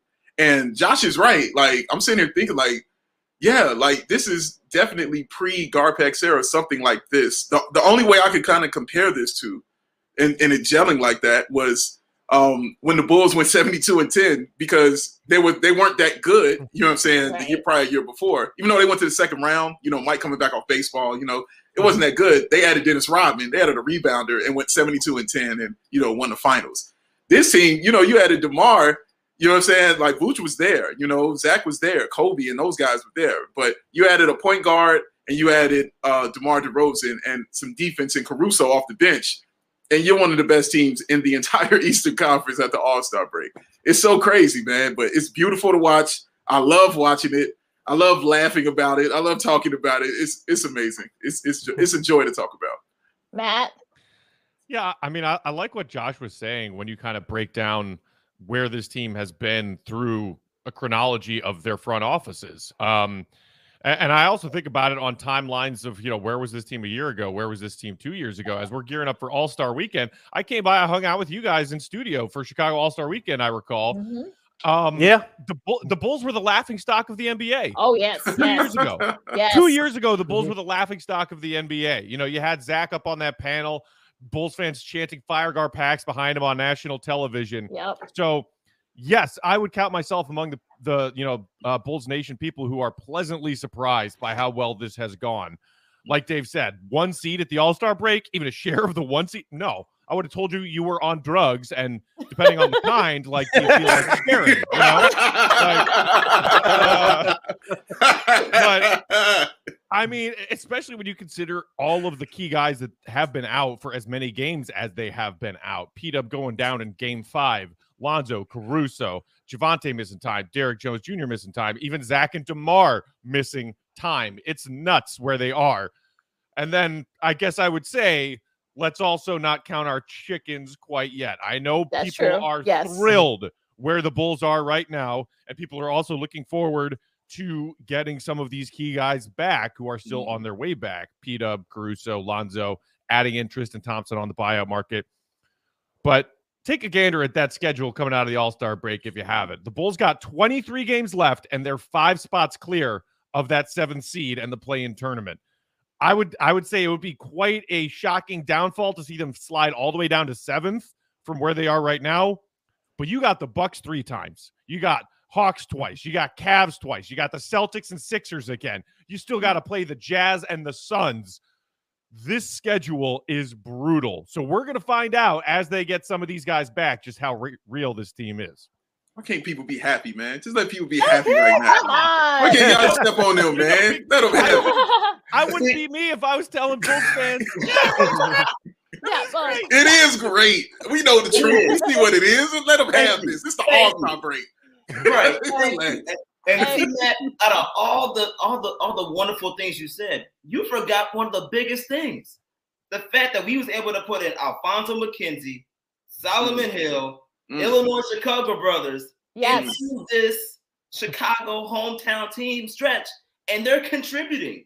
The development of Ayo, Chicago hometown guy, they're contributing. They're on the roster. Like they're actually. Yeah. Mc- McKinnie's on the roster for about another six hours. You are absolutely right on that. You are absolutely right on that. I'm sorry. It sucks he has to give up a spot to someone that steals other people's girlfriends and wives. I don't know. So Alfonzo, I'm sorry about that. But uh, but everybody else, at least they're staying put. You know, they've actually contributed. They got some connection to the city, to the hometown. They're, you know, they're putting in some work. So I gotta, I gotta, I gotta, uh, you know, give my applause to them for staying along the way, and and just it just shows the type of culture that the Bulls got, man. I can't, I couldn't forget them. You can't forget them. Okay, well, we're about to bring on our other panelist. Uh, he is uh, one half of X the Bigs. Here is, you know, somebody, a friend of the show. You know, he, you know, they cover. He and Eugene McIntosh do a great job. He is Terrence Tomlin. Terrence, what is up? How are you? What's going on? What's going on? Thank you, thank you. I appreciate that. I'm actually been enjoying the conversation from the sideline. I don't know if you guys want me to jump in because I Yeah, feel like on. Matt may have Yeah, a come on. sidekick. Come on, come on, come on, Terrence. Give us your thoughts on all this. Yeah. First of all, I feel like uh, there's definitely a lot to be said when it comes to the fact that the Bulls are playing a much higher level of basketball than they have been over the past couple of seasons. Uh, the fact that they've been able to take a leap instead of just a couple of baby steps, which I feel like the fan base would have been okay with as well. You know, e- mm-hmm. moving in the right direction just is what needed to happen after getting rid of, you know, the after moving out of the Garpax era. But to be playing around with the top seed in the East is definitely a, enough reason to just sit back and kick your feet up at the All Star break. Like I'm happy where these guys are. But with being at the top of the Eastern Conference comes higher expectations, and the conversation is a little bit different. And I'm wondering how long they can stay there. Like you guys just mentioned uh, before I came on, after the you know after the break, it gets real. Yeah. Oh yeah. And, and this is still a team that is battling a whole heap of injuries. And uh, you know, unfortunately, I feel like science says that they're just going to take a drop. You know, you know they, they're just things are going to level out just a little bit. I'm not saying they'll drop down to that playing ca- uh, category, uh, but I I'm I don't want to get my expectations so high when I know that after the trade deadline, a lot of those teams in the East added while the Bulls kind of stayed the same. I know they're getting Tristan Thompson, but that's more of a wait and see what he has left in the tank kind of a situation. Even though he does address a need, um, I feel like where they are right now, uh, they still are a very dangerous team. If some of those guys come back and can play at a high level after being off for a long time. Yeah, No, that's see, I- Go ahead, Dave. Yeah, go ahead, Dave. I don't disagree with anything you or Matt is saying. I'm saying at the All Star break and all the stuff they've been through, the gauntlet they went through early on, the injuries they dealt with, the Omicron, you mm-hmm. know what I'm saying? All that, all that COVID, everything, oh, everything they went through, Zach LaVine's knee, you know what I mean? Like all that stuff they went through. It's good for them, like you said, to kick their feet up at the All Star break for a couple days, at least a weekend, and mm-hmm. enjoy what they did. You know what I'm saying? Coming in because as soon as it kicks off for part two, the gauntlet part two kicks off when they get back. And it's nasty. And they haven't beaten those teams. You know what I'm Yeah. saying? They have not Yeah. won against Philly, uh, Bucks. You know what I'm saying? All those teams at Miami, they haven't beaten any of those teams. You know what I'm saying? So yeah, we know the gauntlet is coming, and we know the injuries things those usually catch up. But in that first gauntlet, they weren't fully healthy either when they went out west, and nobody expected them to come back with that over 500 record that they did. But it's going to get extra tough because you're playing in your conference. We understand that, but just kick your feet up for the weekend is all I'm saying. Like enjoy the weekend of it. Absolutely. and you know what? The Bulls can they deserve to kick their feet up. You know, Oh, when yeah. you talk about what DeMar DeRozan has been able to do this season, and then the way he finished the first half, the tear that he's on right now, it is something really special. And you're talking, you're talking to somebody who's really stingy with that Derrick Rose MVP season and holding that up as you know the Mhm. best season since Mike DeMar DeRozan is giving that season a run for his money simply because I feel like he's doing some things. I don't know if you know he's scoring at a clip Derrick wasn't scoring at, you know, mm-hmm. Right. Mm-hmm. and, and it's just been amazing to watch. And uh the last 5 mm-hmm. games leading into the break, oh man, he just put the, the, the team on his back. And um I'm proud. You you feel like as a Chicago Bulls fan, I'm just proud of the effort mm. that these guys come and just eh, you know exhibit every single night. Ayo, a guy that we covered in high school, uh, me and my partner Eugene, and and and honestly, that's my favorite part of the season. I can't front, guys. I've been tuning in to watch Ayo, you know, and um, I feel like the, the whole fan base has at you know at a certain point. But I want to go back to his freshman year at Morgan Park, Ah, where yeah. he where he was just kind of playing the background behind guys like Charlie uh, Charlie Moore, uh, who's doing this thing at University of Miami right now. But you saw the potential, and one thing I, I we always saw in him even back then that I feel like has carried him in his rookie season is that he is so fearless and so willing to learn, and which which puts him on a path where he learns so fast and, and puts him in situations where other rookies would back down. He's rose to the occasion each time. It's just a bunch of things going on with this Bulls team where I feel like even in the scheme of the big picture, you just got to be very happy with what's going on. Yeah, and also too with uh DeRozan, where do you guys think he is in the MVP discussion? You know, I've heard you know Charles yesterday he's up there, and you know you have Embiid and what he's been doing. You know Curry kind of stepped, he took a step back, a few steps back a little bit after you know just you know going all you know going crazy early on. Dave, I'll start with you. Where do you think Demar is in the MVP discussion? I got Demar third uh, right now. Uh, I got Embiid first, and I got uh, Joker second. But I got Demar third uh, right now. Uh, who did I have it for? I cannot remember who I had for, but I had Jive uh, at five. Um, yes, thank you. four? I had Giannis uh, at four. Correct, correct. Thank you. Giannis at four and uh, Ja Morant at five. But yeah, I got Demar definitely at third because you have to. For me, when I look at MVP voting, I look at definitely your stats, but then after that, I'm looking at winning. Like, because I think that's very, very, truly important. I I think uh, the stats are important, and you're not winning um, if you're doing something astronomical. If you're doing something I've never seen before in NBA history, like when I watched Westbrook average a triple double, you know what I'm saying, for the entire season. His team, I think, was the sixth seed. Okay, I've never seen anybody average a triple double for the entire year, bro. You got it. You know what I mean? Like, I understand that. DeMar DeRozan and what he's doing. When you're up there with with Wilt Chamberlain, you know what I'm saying? And you're talking about Michael Jordan and you're eclipsing those kind of guys with the numbers and things that you're doing.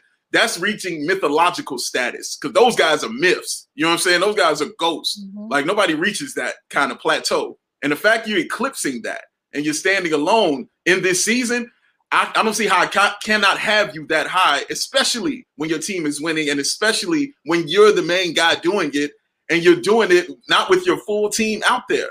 Like when you, nobody's really picking you guys to continue to do anything, and you're doing it game after game after game after game, and the high percentage you're shooting from the field, and you're doing it without a three point shot in a game where guards just simply don't do that. Guards and forwards just simply don't do that at all. And he's probably shooting his highest percentage that he shot probably in the past few years. I think he's at like 31 or something like that. But it's the highest he shot in the past few years because he was not up there at all. But it's just amazing watching him and what he's doing on that floor, man. So yeah, I, I got him at three. Matt, Um, to me, basically, I have Embiid, Joker, and Giannis as the top three um, in that order. And then I think there's actually a pretty substantial drop off when you talk about who rounds out the top five and the rest of the top 10. And so put DeMar anywhere in there you want. You can put him four. I have no issue with that. If you put him fourth ahead of Steph Curry, ahead of either of the guys in Phoenix, whether it be CP3 or Booker, ahead of Dave's boy Ja Morant, um, they're they're all having incredible seasons. But to me, there is no disputing who that top three is when you look at their numbers. There's, I mean, th- there is a tier, and that tier is those three, and then Demar is in the second tier. And it's incredible what he's doing to even be in the top five MVP conversation. Nobody saw that coming. Zero people. Like Dave said, you know, raise your hand if you had the Bulls as, as a one seed. Raise your hand if you had DeMar MVP candidate. Nobody. Right. Nobody. Um, but I, I do think that those three big men, uh, Embiid, Joker, and Giannis, are on a slightly higher tier than the other candidates. And DeMar, you know, I, I think it's very possible that DeMar sneaks in as a top five finisher, but I wouldn't be surprised if he doesn't either. Terrence. You know what? I'm over here. I, am cheating a little bit, guys. I'm looking at the uh I'm looking at the guys' uh, numbers. I'm looking at Jokic, Giannis, and Embiid and DeMar DeRozan because I didn't want to seem crazy for saying this, but I don't know how DeMar doesn't sneak out as as your MVP at the at the break. I don't mm. see how he's not number one. Say it. Say it then. Okay. he's played the most games. He's shooting around 51%, mm. leading the league in points scored, averaging about 29 points per game, which is only behind Embiid.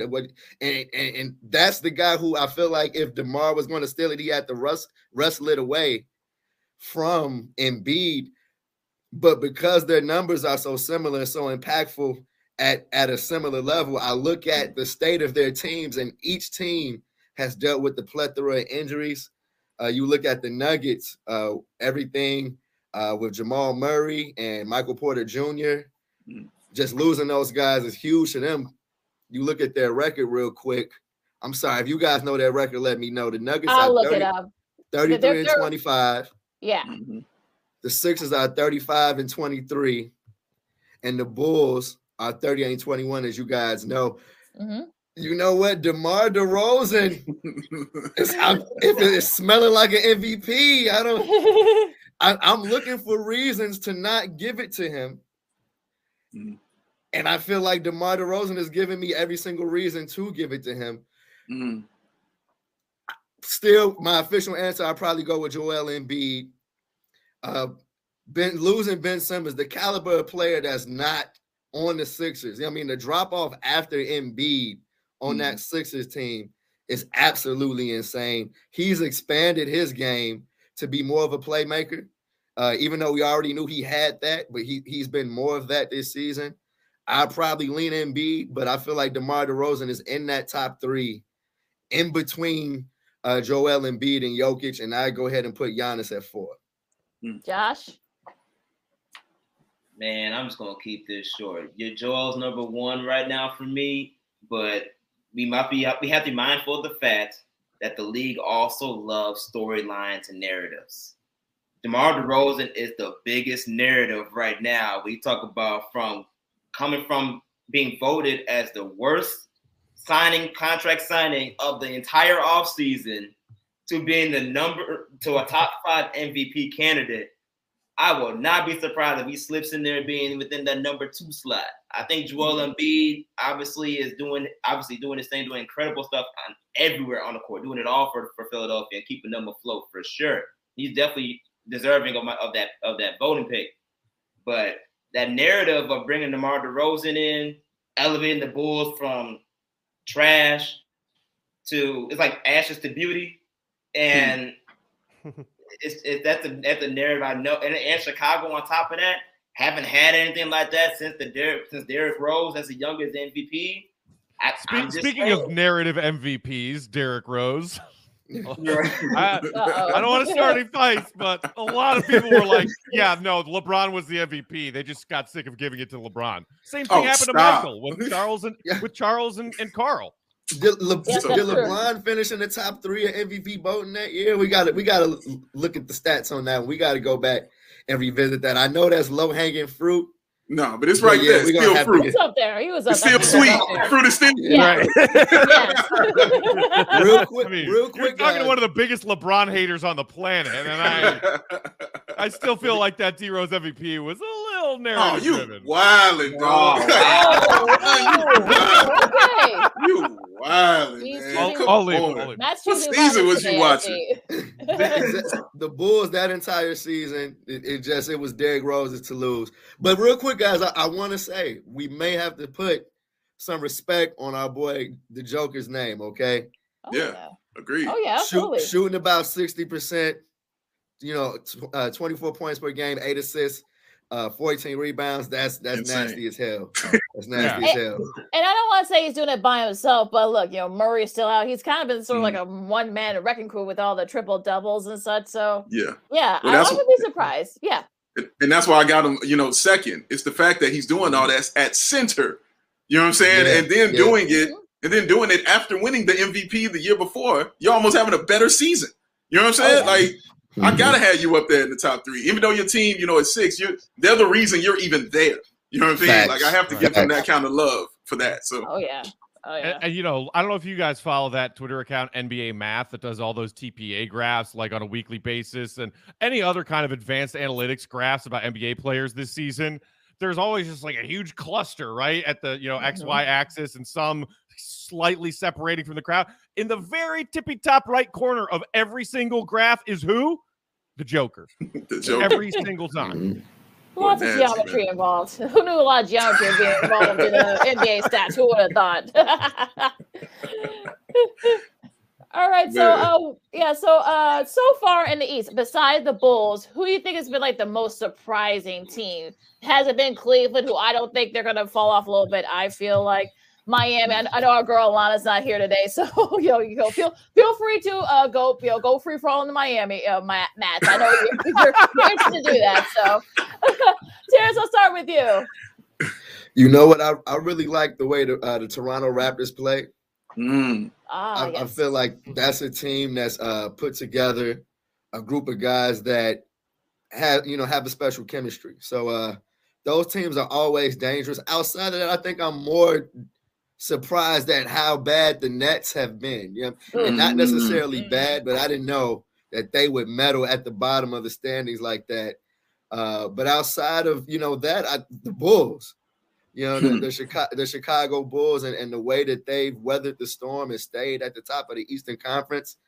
Um, I thought the Atlanta Hawks would be a little bit better than they've been, but Yep. I know that Mhm.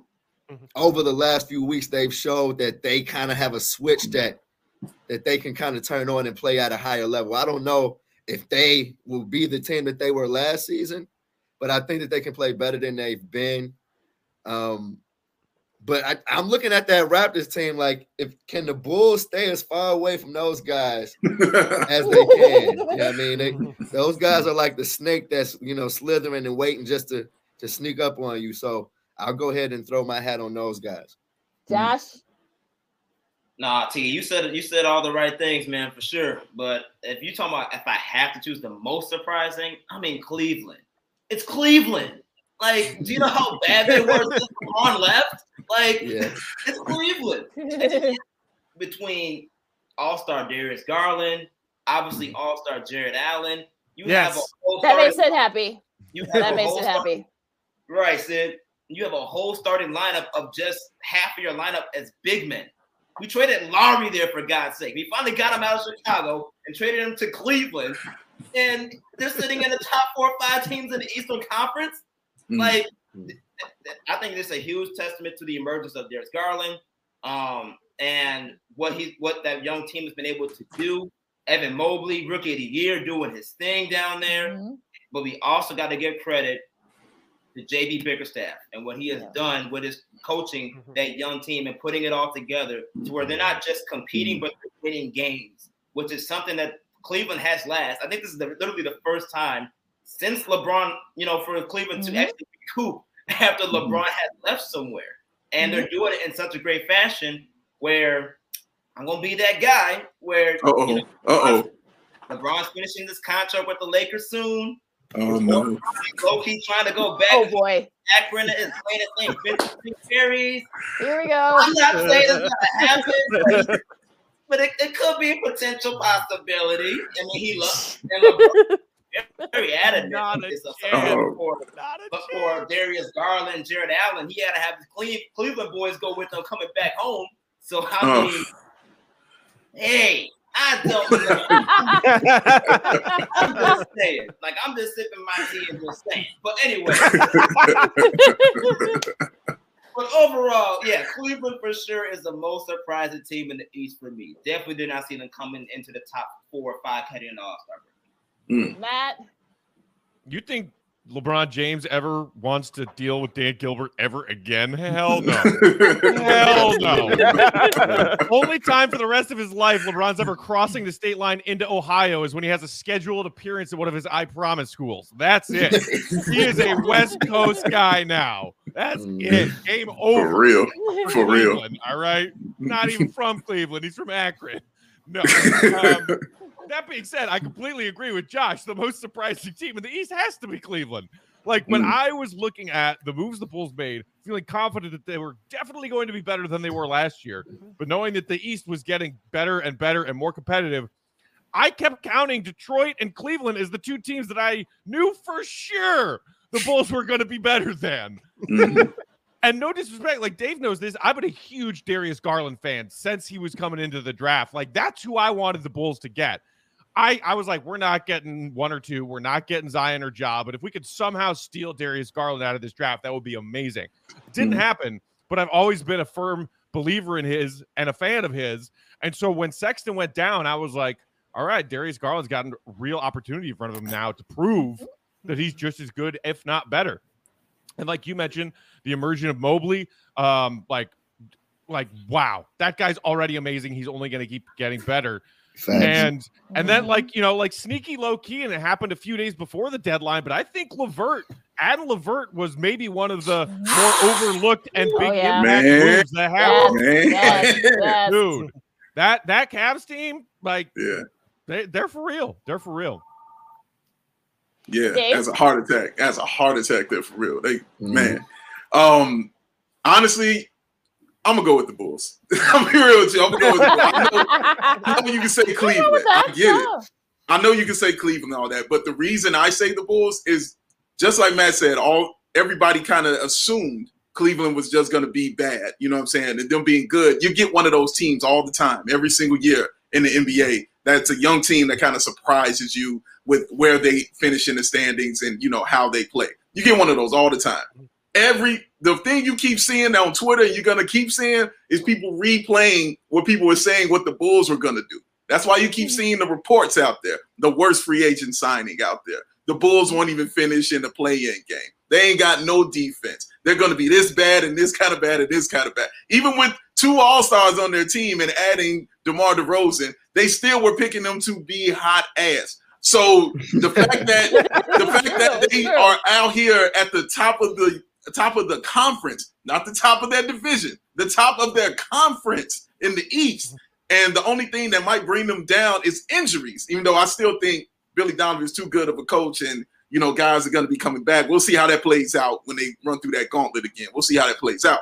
But man, I think it's the Bulls because everybody on the national level was riding the Bulls, saying they weren't going to be anything, mm-hmm. including me. I didn't. I wasn't riding them, but I did not have them right now, top of the East, uh, right now, man. I thought they were going to finish uh, sixth when it, when it's all said and done.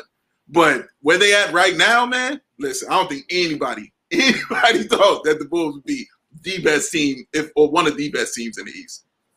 We're at the halfway part on our Chicago Bulls NBA roundtable right here on Second City Sports for a Friday edition, live in the living color right here on Sports Zone Chicago. I'm Sid Isley and We're joined by our all star panel Joshua M. Hicks, Big J. Watson, Matt Peck, and Terrence Thomas from X the Bigs Media.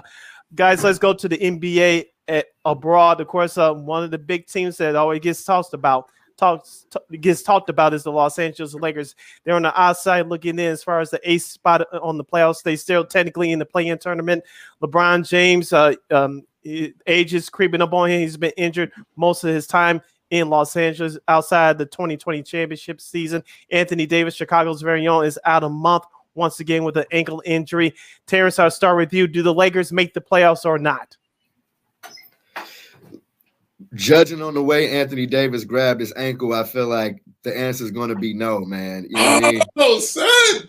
They didn't make any moves. I mean, that that's a team that's just playing to play. It feels like I don't feel like they have much after LeBron and Anthony Davis, and uh, I I just don't see it right now, guys. I and and that's coming from a guy that loves the Lakers, man. I, I'm just not feeling it for the Lake Show right now. Matt. So when you say make the playoffs, does making the play in but not getting out of the play in count? Pretty That's- much, Yes. Yeah. If, yeah. That's probably what I'm thinking of, Matt. Yeah. I I think they can still hang on to nine or ten. Like Mm. even after trading everybody off, Portland has weirdly recently won a, a, a string of games. You know, but like the bull, I mean the the Lakers are four and a half clear of San Antonio in eleventh right now. Mhm. I don't think LeBron's going to let them fall all the way out. I mean, I you know I agree with T. Like that losing AD is huge, and this team is two years removed from winning the title in the bubble. You know why? Because Anthony Davis was playing like an MVP. Um, and they also had a solid cast of role characters around them. Like, you know, I love the fact I drink the tears of Lakers fans who miss Alex Caruso right now. It's phenomenal.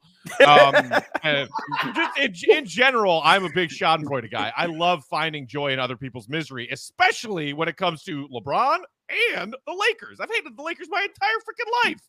Um, I mean, like, I just don't see it. And when they signed Westbrook, I was like, gonna blow up in their face. There's no way it won't blow up in their face. And gee, what do you know? It's blowing up in their face. And the fact that they did nothing at the deadline. I know Bulls fans were up in arms about AK and Eversley doing nothing. The Lakers did nothing. And I was listening to an episode of the Lowe Post uh, with Zach Lowe, and I believe it was Ramona Shelburne. You know, Ramona's all over Lakers news all the time. And she was basically saying the, you know, the Lakers brain trust got together and said, Hey, uh, well, LeBron, you kind of you made this mess of a bed. You figure it out because we don't want to mortgage. Oh, like, yeah. they've already mortgaged their future to put this team together. They got to mortgage their grandchildren's future if they wanted to do anything about it at this point. Bronny, sorry. Sorry, Bronny.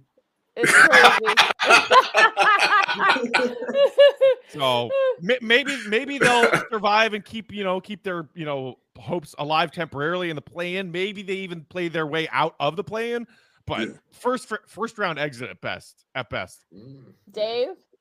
Wow. Yeah, I, I think that's why I was shocked when you said not the playoff because I was thinking the play in. You know what I mean? Like they'll get in like nine or ten and might sneak in that way.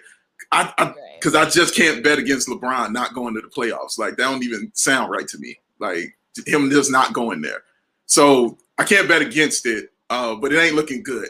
like you said, man. When I look at your lineup, you know what I mean, and you are reliant on Stanley Johnson doing something. You know what I mean? Like that's not good things. You know what I mean? That's not. Cut.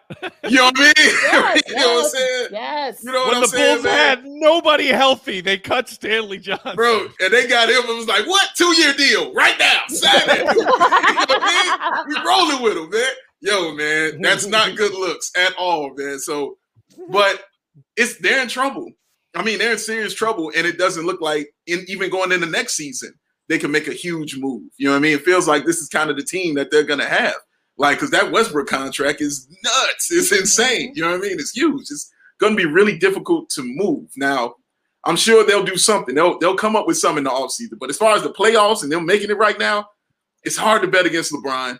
Um, but I think they'll be in the play-in, man, because LeBron is having a spectacular year on the low. Like that's crazy what he's doing in, in what this 19th year in the league. Watching what he's doing out there is insane, man. That that dude is special. So, but yeah, I say like ninth to ten, they'll they'll get a play in. Josh. Yeah, I, I agree. I think they're gonna get a play in, but I have a little bit more optimism than you guys do, and slightly because of the last couple games that they that Russell Westbrook has played in. Obviously, Russell Westbrook, this dude thinks he's the top best point guard in the league that can still shoot three pointers and and he can, you know, he, he, he thinks he can shoot. The dude's his shot is trash. Anytime you shoot the ball from the post block and you don't hit the rim and the side of the backboard, you have lost all of your shooting ability. Like that, that's that's pretty much it. You can't shoot no more. However, However, though, with AD being out, this opens up room for Russell Westbrook to do what Russell Westbrook does. Go downhill. He's a downhill player, and especially in the fast break game. And if he is able to do that and allow LeBron to be LeBron that he's supposed to be and learn how to continue to divert as a number two option and pick his choose his battles responsibly, responsibly, um, they actually have a decent shot. He was able to do that the past couple games, which led to Laker wins. So if LeBron continues to play at this, at this level, which you can never count on LeBron, but if Russ continues to play like he has in the past couple games, where he's been more of a facilitator, very selective on when he shoots the ball and where on the court he shoots the ball, and being able to not turn over the ball in the process, that gives the Lakers a slightly better chance from going from the 10th seed to maybe eight. But outside of that, you know, they're playing regardless. They're, they're, they're going to be in the play in, and I think they might have a chance to get through. Because eh, you're talking about one game with LeBron on your side, that's all you need. Could be all about matchups here. Now let's talk about a team in the West that's actually doing well, and that's the team that has the best record in the NBA leading into the break, and that is the Phoenix Suns. I, it's safe to say that you know when they snuck up on you know the NBA Finals last year, no one thought that they'd be back. Well, now they've become they've gotten even better. You know, they've added JaVale McGee, and of course, you know, Devin Booker, CP3 still playing very well. DeAndre Ayton has stepped has stepped up. Matt, I'll start with you. Are they the team to beat? You know, can they keep it up, and are they the team to beat? Um, I mean, respect to the Suns for getting to the finals last year. You're right. Nobody saw that coming. But with it, okay, so he, here's the wild card to me Draymond Green. Does Draymond Green come back and play like Draymond Green can? Because if then, I don't care if the Suns are the one seed, you gotta you gotta go through the Warriors. The Warriors, I know they're coming coming up on what some people believe to be like the tail end of this dynasty that they have. Um, some people would even take issue with calling them a dynasty, but you know, whatever. They got three chips with that core of players. Um, even e- even with KD now gone, like that, like Steph Klay, Draymond, and and you know they always have quality role players around them, and you got some of these other young pieces with them. Uh, you know, getting Kuminga back be huge for them. Uh, you know, they got Wiggins playing well now. Can't believe he's an all-star starter. Like, no, but he's still he's still he's still he's still a player. So look, as as good as the Suns are, as dominant as they've been, I mean, 48 and 10 at the break, that's that's monstrous. But the experience, I, I I still give a slight edge to the Warriors. If if those two meet in the Western Conference Finals, assuming Draymond's out there and not like you know on half a leg, but for real, I'm I'm I I don't care who has home court. I'm taking the Warriors. Dave. Um, I think the wild card actually is Klay Thompson. I think you're right about Draymond, how he is and when, how he's going to get back. But for me, it's Klay Thompson. Um, I know he's going to get you know reacclimated. He's going to get that shot going again, but we're going to really you know be put to the test. He's going to really be put to the test defensively uh, if they're going to be playing a team like Phoenix, you know, because that's what Klay Thompson. That's what kind of separated him from everybody else. Was it wasn't the shooting? It was that dude can play defense, man. He is a lockdown defender, straight up.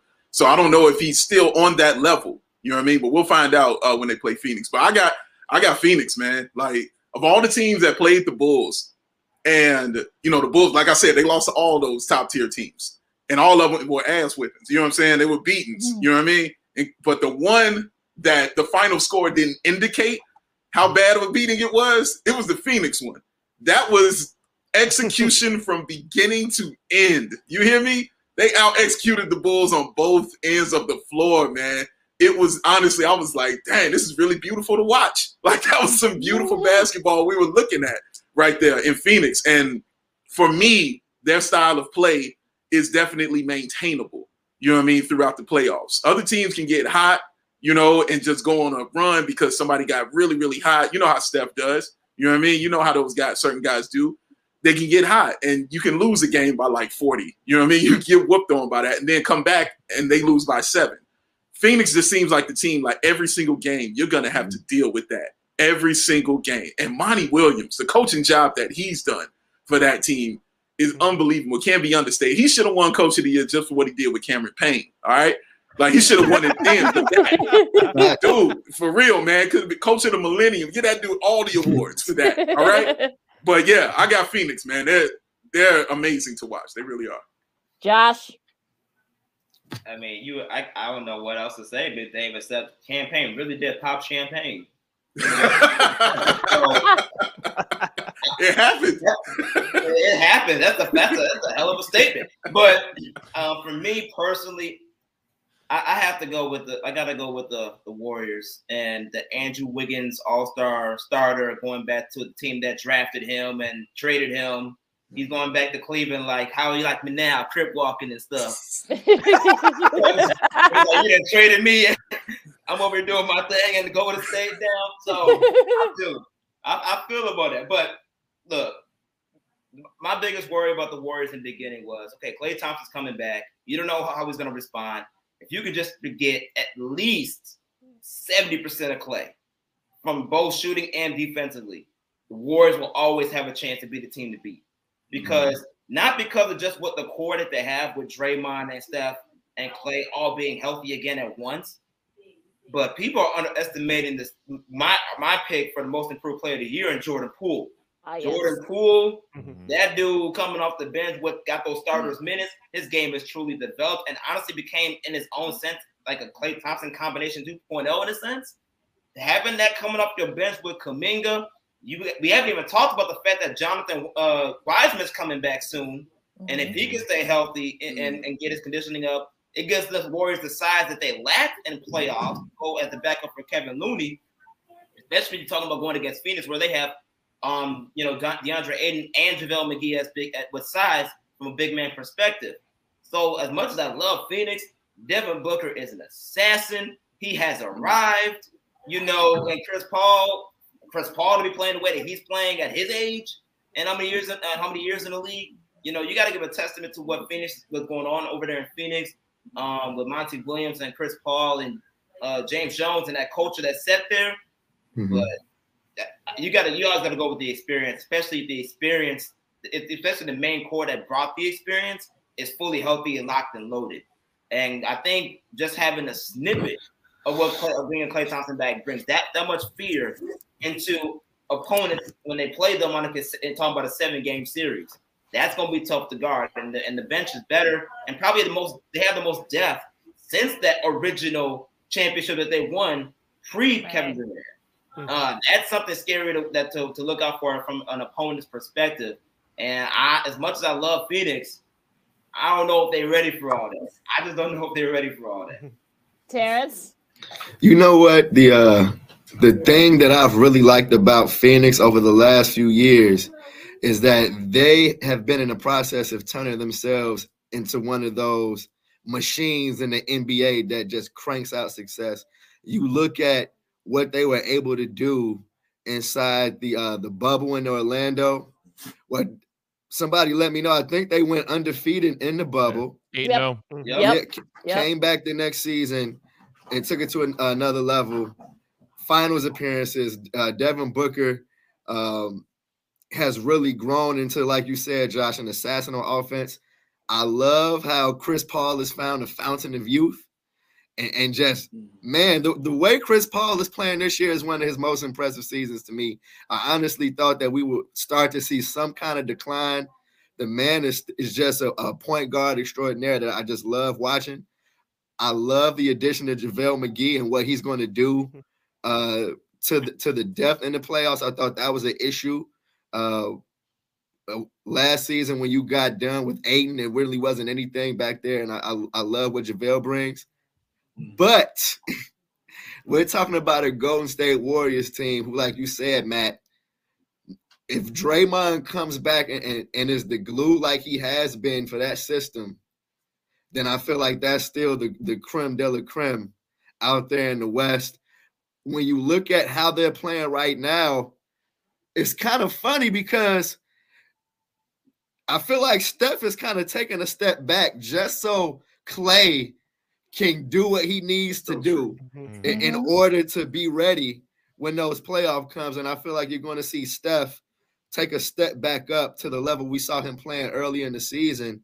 And I don't think anybody in the West, at least, can deal with that level of offense from the Golden State Warriors. Even though I feel like the, the Suns, man, the Suns like are, are really, really right there. The way they've been closing games this year is Mhm. championship level. Like you said, when they played the Bulls, it was a clear distinction of level of basketball that was being played, you know.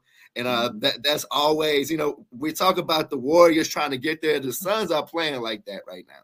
You know, so I give the Suns that, but we all know, you know, Steph Curry could be the best man on the court, and it's curtains after that. I mean, true. bottom line, head- we just all want to watch a seven-game series between these teams in the conference finals. Right? Oh, yes, yes, Yeah. yes, Yeah. yes, yes, Give us yes. I just want to see what Chris Paul's vegan di- plant-based diet is because clearly that dude That's what I'm trying to tell Matt. That's the reason like, he's having that season, baby. Nah, dude. That dude, right? I might have to.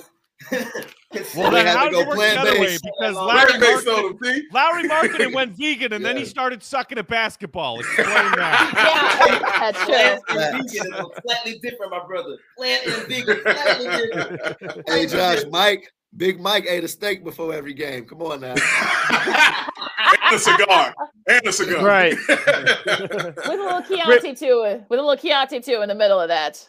We're, we're heading down the home stretch of our NBA Bulls roundtable right here on Sports Zone Chicago, Second City Sports. Sid Lakina here with you, Joshua M. Hicks, Terrence Tomlin, Matt Peck, and Big Big Dave Watson joining our panel. We have a few minutes left, guys, but before we wrap up the show, we, we usually do this Lakina midway through our show. Uh, this is our Black History moment out. It's a 20 second timeout, but this is our Black History moment of the show as we salute our heroes and our musical acts. Since we're going to salute the city of Cleveland today, the original members of this R&B group from the 60s, 70s, and 80s, and they had a couple of hits in the 90s. I'm talking about William Powell, Eddie Levert, and Walt Williams. We're talking about the O'Jays. I'll give you guys a Yes, double play today.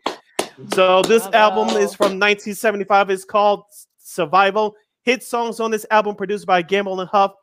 Give the people what they want. This did not come from Jalen Rose when you younger listeners and viewers. Give the people what they want. Let me make love to you. Survival. Where did we go wrong? Rich Mm. get richer. How time Mm. flies. What I am waiting for and never break us up. This is from 1975. This one comes from the album Message in the Music from 1976. Ah, yes, yes. You guys remember that? For those of you Oh, hip hop yes. fans, uh, some of your favorite hip hop artists sampled um, some Mm-hmm. of the songs from this album. Side one had Message in My Music, A Prayer, Paradise, Make a Joyful Noise. Side two, Desire Me, Darling, Darling Baby, for you steppers out there. Mhm. And I Yeah. swear I love no no one but you and let life flow. This album came Mhm. out in 1976. Since the All Star game is in Cleveland this weekend, we salute the O'Jays. Yay. Dude, There we go. Hey, Yay. hey, Yes. for real, man. Yes, and also Legendary. too, P.S. to the folks at Turner Sports. Uh, they like to. Uh, unfortunately, some some of them probably will insult your intelligence this weekend. I do not have any cassettes or CDs of this group. This uh, hip hop group is also from Cleveland. They started in 1994. Shout out to uh, the late great Easy E, Bone Thugs-n-Harmony. If they're not, if they don't get mentioned this weekend, we mentioned them here on Second City Sports. Shout out to Bone Thugs-n-Harmony. For real. Yes, Yes. Going on Absolutely right. Wake up, wake up. Yeah, yeah, okay. Mr. Ouija, Absolutely. man. I want to. let's. Wait, we got Don't get me royalties sticking, bro. Like, hey, man. All right. Even for the O'Jays and Bone, come on, man. That's not Yeah. on. That's how we come do it here on Second fair. City, City Sports. You know, you know. And You know. uh, for those of you that haven't uh, watched the unsung episode of Bone Thugs-n-Harmony, check it out on YouTube. So Mhm. you'll learn a, a Yeah. whole lot more about that group. So shout out to both those groups this weekend from um, uh, representing the city of Cleveland. Uh, last few minutes of the show here on Second City Sports, live and in living color, right here on Sports Zone Chicago. You know the panel. Sid Lakina here with you. I want to ask you guys. Uh, on one of our uh, our final questions. Of course, you can get your cheat sheet off my Twitter page at SidKid80. Of course, uh, growing up back in the day, uh, if you watched Inside Stuff, you were a sports fan or a basketball fan in general. You knew that come the month of February, they always took one week off because it was All Star Weekend. They hosted the NBA Stay in School celebrations. They had the team up celebrations toward the end of the 90s, uh, uh, getting with community work. And they had the Read to Achieve celebrations before they shut it down following the 2004 All Star Weekend in Los Angeles. Of course, it got started in Miami in 1990, but that wasn't televised. Uh, when NBC picked up the package, they uh, aired these uh, uh, aired these specials, and you had uh, celebrities like Will Smith, Hammer, Salt-N-Pepa, Kid 'n Play, Paula Abdul. The list went on and on. You had all stars, of course, Michael Jordan, B.J. Armstrong, and you had performers like Boyz II Men, Brandy uh, lighting up the stage. I really enjoyed those episodes, special, not school special, those NBA School celebrations uh, growing up. I wanted to ask you guys, where were some of your top moments of All Star uh, weekends uh, growing up? Uh, Matt, I'll start with you. Oh man. Um well, I, I mean, being a kid growing up in the '90s, just knowing that we were going to have at least one, if not multiple, All Stars representing the Bulls, like every season. Yes. and I, and I always was obsessed with seeing what the All Star jersey looks like. Like to me, that was Mhm. huge. Like as much as like the Bulls have always had one of the most iconic jerseys in not just the NBA but sports, like global sports.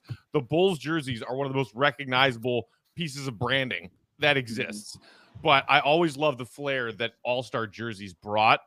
And then I remember, I think it was the late 90s. It may have been the Garden in 98. Mm. When was that the first time when they just said, okay, East and West, you like one of you all wear your home whites, the Right. others wear Yeah. your your road darks. Yep. Yep. And I was like, oh my God, this concept is blowing my mind. Actually, they did that the year before in Cleveland as well. They Oh, did that the year before in Cleveland So as that, well. that Yeah. was the first year they did it because, like, Yeah. you know, those early and mid '90s All Star jerseys are, cla- you know, like the the whites and the reds, and then you had those weird like Tuscan ones, or uh, uh, like, yeah. um, oh yeah. they're, uh, not tu- uh, turquoise ones. Like when they, Yeah. when it- I think when they did it in Phoenix that year, and it was like a Yeah. cactus on the jersey. Like, Yep. what is this? Every year, seeing what the All Star jersey stuff was going to look like was one of my highlights, and and then of course knowing that you were going to see MJ and or Pip put on a show. uh, Terrence. You know what? I'm definitely sending me down memory lane. Said thinking about the Saturday mornings uh, with the Read to Achieve programs with Ahmad Rashad and Summer Sanders. My my era of inside stuff. Uh, that was always super cool to me. But if I can think of a couple of moments that just stand out, a hundred percent. Um, I don't. I forgot. I may have been like 13, 14 years old. But Michael Jordan's last All Star appearance was definitely uh, super Yeah. special. Um, and but then of course the referee should not have uh, called that foul. Oh, uh, that was the Oh, one yeah. in Atlanta. That that shot by Michael Jordan should have been Oh, the yeah. game-winning shot. Should have been But they- um, Yeah, uh, the yeah. next play, Kobe Bryant was fouled. Uh, oh, don't get me started. Uh.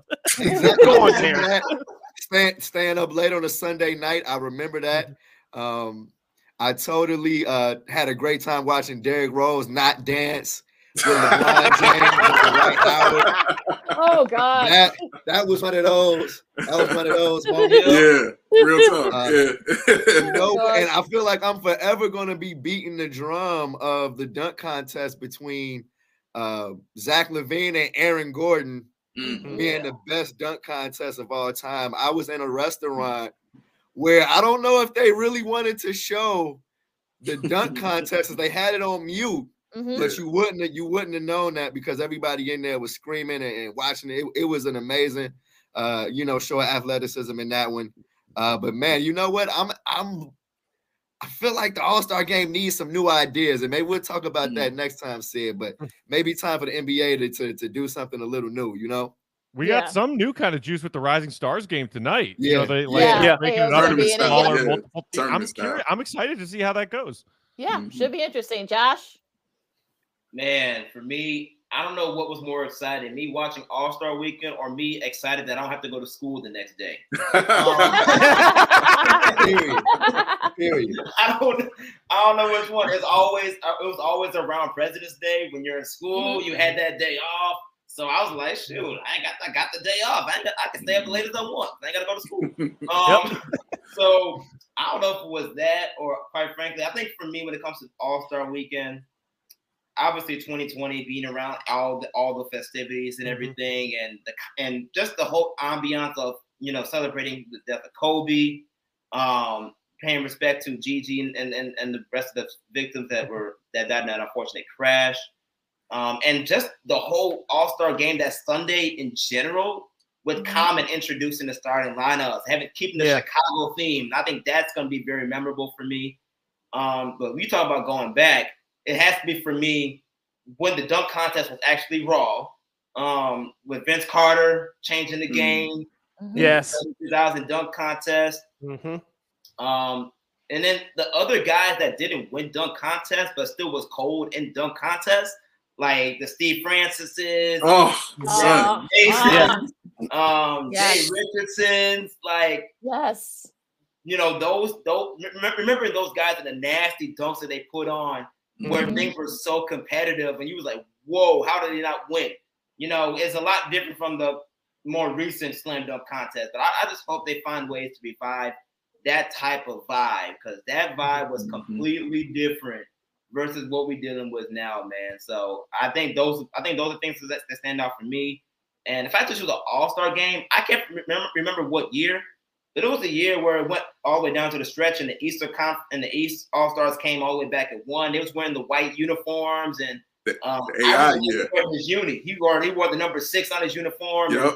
Yep. You know, Yeah. I remember that one. year, I can't remember that year, but that year was probably one of the most iconic, you know, Mhm. All Star games for me outside of the ones you guys have mentioned. So those that, that's it for me. I just hope that we get back to that type of level of excitement, um, because you know this year is it doesn't live up to the expectations that we that we that I thought it could, considering how we just shut it down in the Chi a couple years ago. So Mhm. Oh yeah.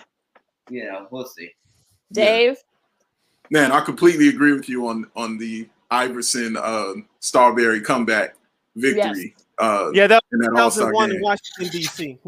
Yeah, man, that Yeah. was that was incredible to watch because it was definitely at the time where the East was clearly the little brothers to the West. Oh, yeah. You know what I mean? Yeah. The West were clearly the dominant ones and were showing it the Mhm. whole game. And Yep. then for them to come back like that and win it and then do it with AI, oh man, no, that that meant that meant a lot. That meant a lot. Um, I agree with Terrence too about the dunk contest. That's the greatest dunk contest ever. Like I don't even know why people. I understand. Listen, you know I'm from the era, so I understand the Jordan and Nique. I get it. You know what I'm saying? But Oh yeah. that right there, come on, man. When you jumping over mascots and running between your legs, like, you know what I mean? When you windmilling from the free forth. throw line, Oh, you know, right, gosh, yes. exactly. Like you like, dang, well, it's got to be over now. Oh snap, no, it's not over now. Oh dang, it's got to be over now. Oh dang, it's not over. Like they continue to go. Like it was crazy. Yeah. But I would say for like memory wise, like I remember the Scottie Pippen MVP year at the Ah. All Star game. 94, So Yeah, vivid. 1994 Minnesota. Nine, man, look, because I was on a campaign, you know what I'm saying, about Scottie Pippen and how cold he was. And for me, that was the coming out party. And it always was hilarious to me because it was the first time I had really seen Scottie Pippen with a low fade. Because he, had, you know what I mean? He- in that barbershop and he had that low fade. And you saw them wrinkles in his head, look like you know sand on the beach or something. You know what I'm saying? Like like a pack of hot dogs. You know what I mean? Just on the top of his dome. But he won that All Star MVP, and for me, that kind of put him on that level, put the league kind of on notice. Like, no, I am that dude. I am this cold. Y'all got to respect me like this because I'm Scottie Pippen. I love that year that he won that MVP, and plus, those are some of my favorite All Star jerseys that they have. I don't think they wore them again uh, after '94, but those are some of my favorite ones, man. The blue ones with the star on them. Yo, Oh, yeah. man, I love Yeah. those jerseys, man. Those are my favorites. So yeah, those those are definitely some some incredible memories for me in, in that year Yeah. for sure. Real yeah, quick, real wanna quick about that mention two more- 94 All Go ahead. Uh, go- okay, yeah, just real quick uh, before we give it to Matt uh, about that '94 All Star game. Shaq, remember he was double and triple team until Scottie threw him through that alley oop to Shaq at the end, and Shaq Uh-huh. looked at George Karl and like, yeah, you, you, you had a, you had that coming. And also too, Scottie Pippen started the trend of wearing the different colored shoes because remember he wore the red shoes, of course, throughout the years. Yes. Allen Iverson Mhm. wore a special All Star shoe in 2005 Endeavor. It had a phone underneath the bottom. Of course, Shaq had a Mm. specialty shoe. I think Chris Webber a few years later had a specialty shoe Yes, as well. I sir. think Ron Yeah, he Artest did, now Meta World Peace. He uh he he went to the All Star game. I believe it was in 04. He was with the Pacers. He had a specialty shoe as well. So Scottie Pippen kicked off a different trend, which he doesn't get credit Yes, for sir. today. Come on, see it? Yes, sir. yes, sir. Facts. All right, Matt, what's Go yours? ahead, Matt. Uh, yeah, I just wanted to mention a couple other names as far as dunk contest stuff. I agree with Terrence. Like that Zach uh, versus Gordon. I mean, back to back, like they were incredible. But I had a Spud Webb dunk contest poster on my wall growing up. Oh yes. Freaking Spud Mhm. Webb. Like these NBA players who are crazy long and athletic, and they're oh by the way six six or taller. It's like, oh, Yeah. oh, Dwight Dwight Howard is good at dunking basketballs. Gee, go figure. course. But when it's the, it's when it's the little guys that are doing dunks like that, like Spud Webb when I was really young, and then who comes along? One of Bulls fans' favorites, Nate Rob, Nate. baby. Yes, How do you Nate. not mention Nate Nate. Robinson when we're talking Yeah. All Star Weekend? Three of them, That right? is insane. Three. Yeah. Mm-hmm. Three, three. Especially, yeah. you know, I was really, I was really short growing up, so when I saw the little guys dunking, I was like, "People can do that," and like, no, Matt, you're you're short, fat, and white. You can't do that. Cool some people can do that. Yeah. Shout out Rex Chapman because everybody was doing that Rex Chapman dunk when you Oh, was yeah. trying to do that Yeah. joint, man. Everybody was trying to, man, look, many an hour trying to put that behind the back and do that, man. But no, Yeah. it's a lot of Don't great forget memories. Kenny- Like, Yeah, go ahead, Dave. oh no, no, no. I was just, Oh. I was gonna say that that '88 one was was a Oh, great yes. memory for me. That was Um, good. That was really good. because one. I was Yeah. a real little kid, and that was a weekend I had spent Mm-hmm. with my brother and his his now wife. That was kind of like the first time we had met her, and we spent the weekend at his. You know, he lived like on Lakeshore Drive at his ill spot. You know what I mean? And, and we thought he was the man. You know, and his wife. You know, she cooking, and it was the first time we. She was from the south. It was the first time we had her cooking. I was like, man, you better marry this girl. Like, you taste these wings. you know what I'm saying? Like, bro, you gotta lock that down man, like, and I remember we went over to watch that dunk contest. It, it was, it was, yeah, I, that's what I remember. I remember that for sure. Yeah, that 88 one was the first year that we Just had piggyback cable, so off I was your able to point. look at that. Yeah. Yeah. Well, no, no. I was- Uh, no, piggyback off that of Matt's 88 point real quick. No, no, go ahead. I didn't want sorry. to talk to you, like, okay. Just piggyback off of Matt's point real quick. Uh, Spud Webb, of course, Nate Robinson, oh, that was the 06 All Star weekend in Houston. He took 20 minutes to make one dunk. And of course, he jumped over Spud Webb, but Andre Iguodala got robbed. He was supposed to win that dunk contest, and, and it went to Yeah. Nate Robinson. I'll just leave it at that. That's true. Is that Yeah. where he tapped the back and dunked on the other side? Oh, Yeah. Oh, Yeah. yeah. Yeah. Oh, yes. oh, yeah. Hey man, and, and rip for the big dudes, man. Don't be dissing the big dudes, man. Shout out to the big fellas. Shout out to White for to doing their thing. It ain't all Don't- about hey. you little dudes. The Dwight Howard with the best non-dunk in dunk contest history with the Dude! Superman where he just threw it in. Because you you can't be Yeah. seven feet tall and not dunk it though, right? Oh, Yeah. you gonna penalize him for the for the height? Oh, Oh, gosh. Well, See, this is the wait, perfect wait, wait, time. Well, well, yeah, you remember the. No, go ahead, Josh. Sorry. No, I was gonna say this is the perfect time where I'm old enough to remember this. I know. So as one of the younger guys in this crew, I've actually remember this. Weekend All Star Week. When it's All Star Week, you spend your Monday through Fridays turning on ESPN Classic. Oh, and yeah. they play all the retro Mhm. All Star games, all the Mhm. retro dunk contests. Yep. This is like a, Mhm. mem- a reason why we should have that back. So I can just, we can just go back and watch all those mem- all those historical events in a timeline, like just like the ESPN Classic days, man. That's what this reminds me of, and that would be so dope to do that again. I will do that right now in my office. Hit that record button and just watch everything. 'Cause Yeah. Remember- Those are the days, man. Yeah, oh, Those good the days. times. The- Remember the 92 one in Orlando with Cedric Cedric Ceballos with a blindfold? Of course, he admits it now. that He had like a little hole. Cheating. He had Yeah, holes in the cheating, yep. blindfold. yep. So that wasn't, yeah. that was, Yep. that, that was crazy. But yeah, so uh, they're going to do a, a Manning cast style thing with the It's That NBA crew for the All Star game on Sunday. So I guess to kind of lighten it up a little bit. So do you guys think that'll help sort of, you know, rejuvenate the All Star, you know, game, the festivities and such? I mean, I mean, they feel like- I prefer to have Blake Griffin Yeah. jump over a car with a choir in the background. you know what I'm saying? I would really He like to see over a fraction of a It's hood in of a of a car. Kia, though. Yeah, It's in front of yeah. a Kia. So what, you can't really count Yeah. Like a was the year they were compact dropping Kia sedan yeah. and the hood. Oh, like I could do that. Exactly. Word. I would, Word. I would love to see exactly. Prove it. Prove it. This Go is your Terry. chance to prove it. Yeah, that's Right. true. I I would don't- I love don't have to a Kia. see. I, otherwise, I would. Go ahead, Terrence. You know, I would just love to see the big names back in the dunk contest again. You know, I, Yeah. I'm not going to let LeBron off the hook for never doing one. Never. No, Never. no, Never. never, It- never. It's completely flagrant. Um, I would, you know, love to see somebody. You know, Cade Cunningham. Who else? Any of these other guys that Jalen would Green. absolutely Jalen Green. Jalen. Green. Jalen Green. I, I feel like for too long, for too many years, I look at the dunk contest and it's like, who? Who? Oh, Right. okay. Yeah. Yeah, yeah. So Yeah. I, I low key look forward to the skills competition and the three point contest a little more now than the, than mm. the Hey. than the dunk contest. But we need some of those big names to come in and jump back into the game. Right. I That's mean, like, it what, is. what would you say? Obi Toppin is the biggest name in the dunk Yeah. contest this Yeah. year. Oh, And yeah. he's, Yeah. he's gonna, get, Yes. he's gonna Yes. get more. He's gonna get more minutes in this dunk contest that Thibs has given him all season long. It's ridiculous. Yeah. Oh, the, oh, the Knicks, the Knicks. That's a whole different conversation. So we'll, we'll have mm-hmm. to get to that next time.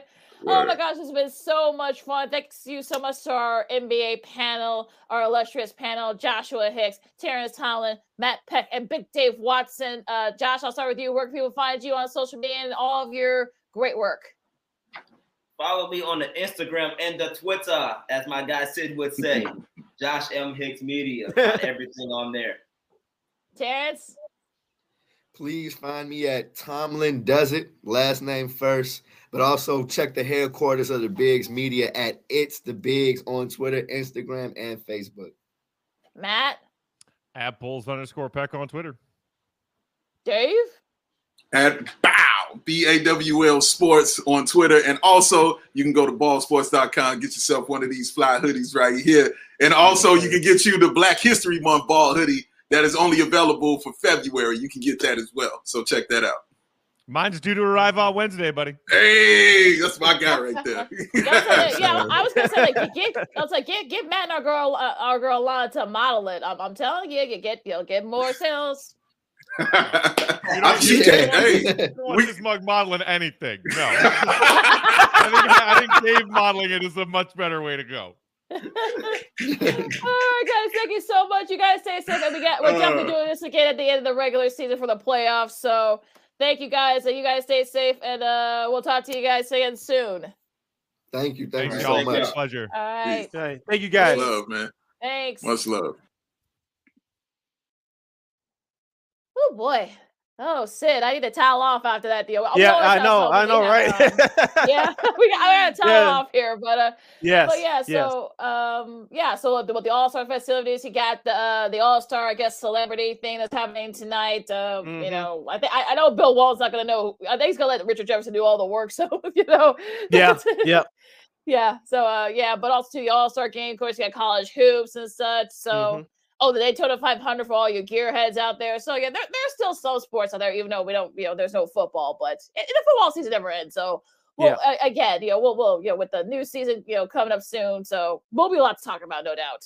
Yep. So, like I said, you guys enjoy NBA All Star Weekend plus all the other sports that are going on. Let's shut it down, Lakina. This is why we do what we do. We had we had an exciting panel, an exciting hour. If you didn't enjoy that, I don't know what to tell you. But for those of you that did enjoy it, you can go back to listen to it on our podcast at WARR uh, at WARR on Anchor, and you can go to uh, uh, face, Facebook's uh, Sports Zone Chicago's Facebook page or Sports on Chicago on YouTube and, and watch it again.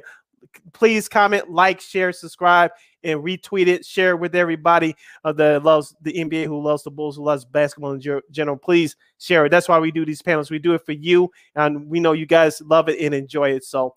Uh, enjoy uh, NBA All Star Weekend as we shut this show down. You can follow yours truly on the Twitter in the IG at CK80. Once again, at CK80, S I D K I D A 0, S I D K I D A 0. You can follow me at Keenan McGee on the Twitter and at Keenan underscore McGee on the IG. Make sure you download that Sports Zone Chicago app. Make sure you follow Sports Zone Chicago on all social media platforms Facebook, Twitter, Instagram, and YouTube.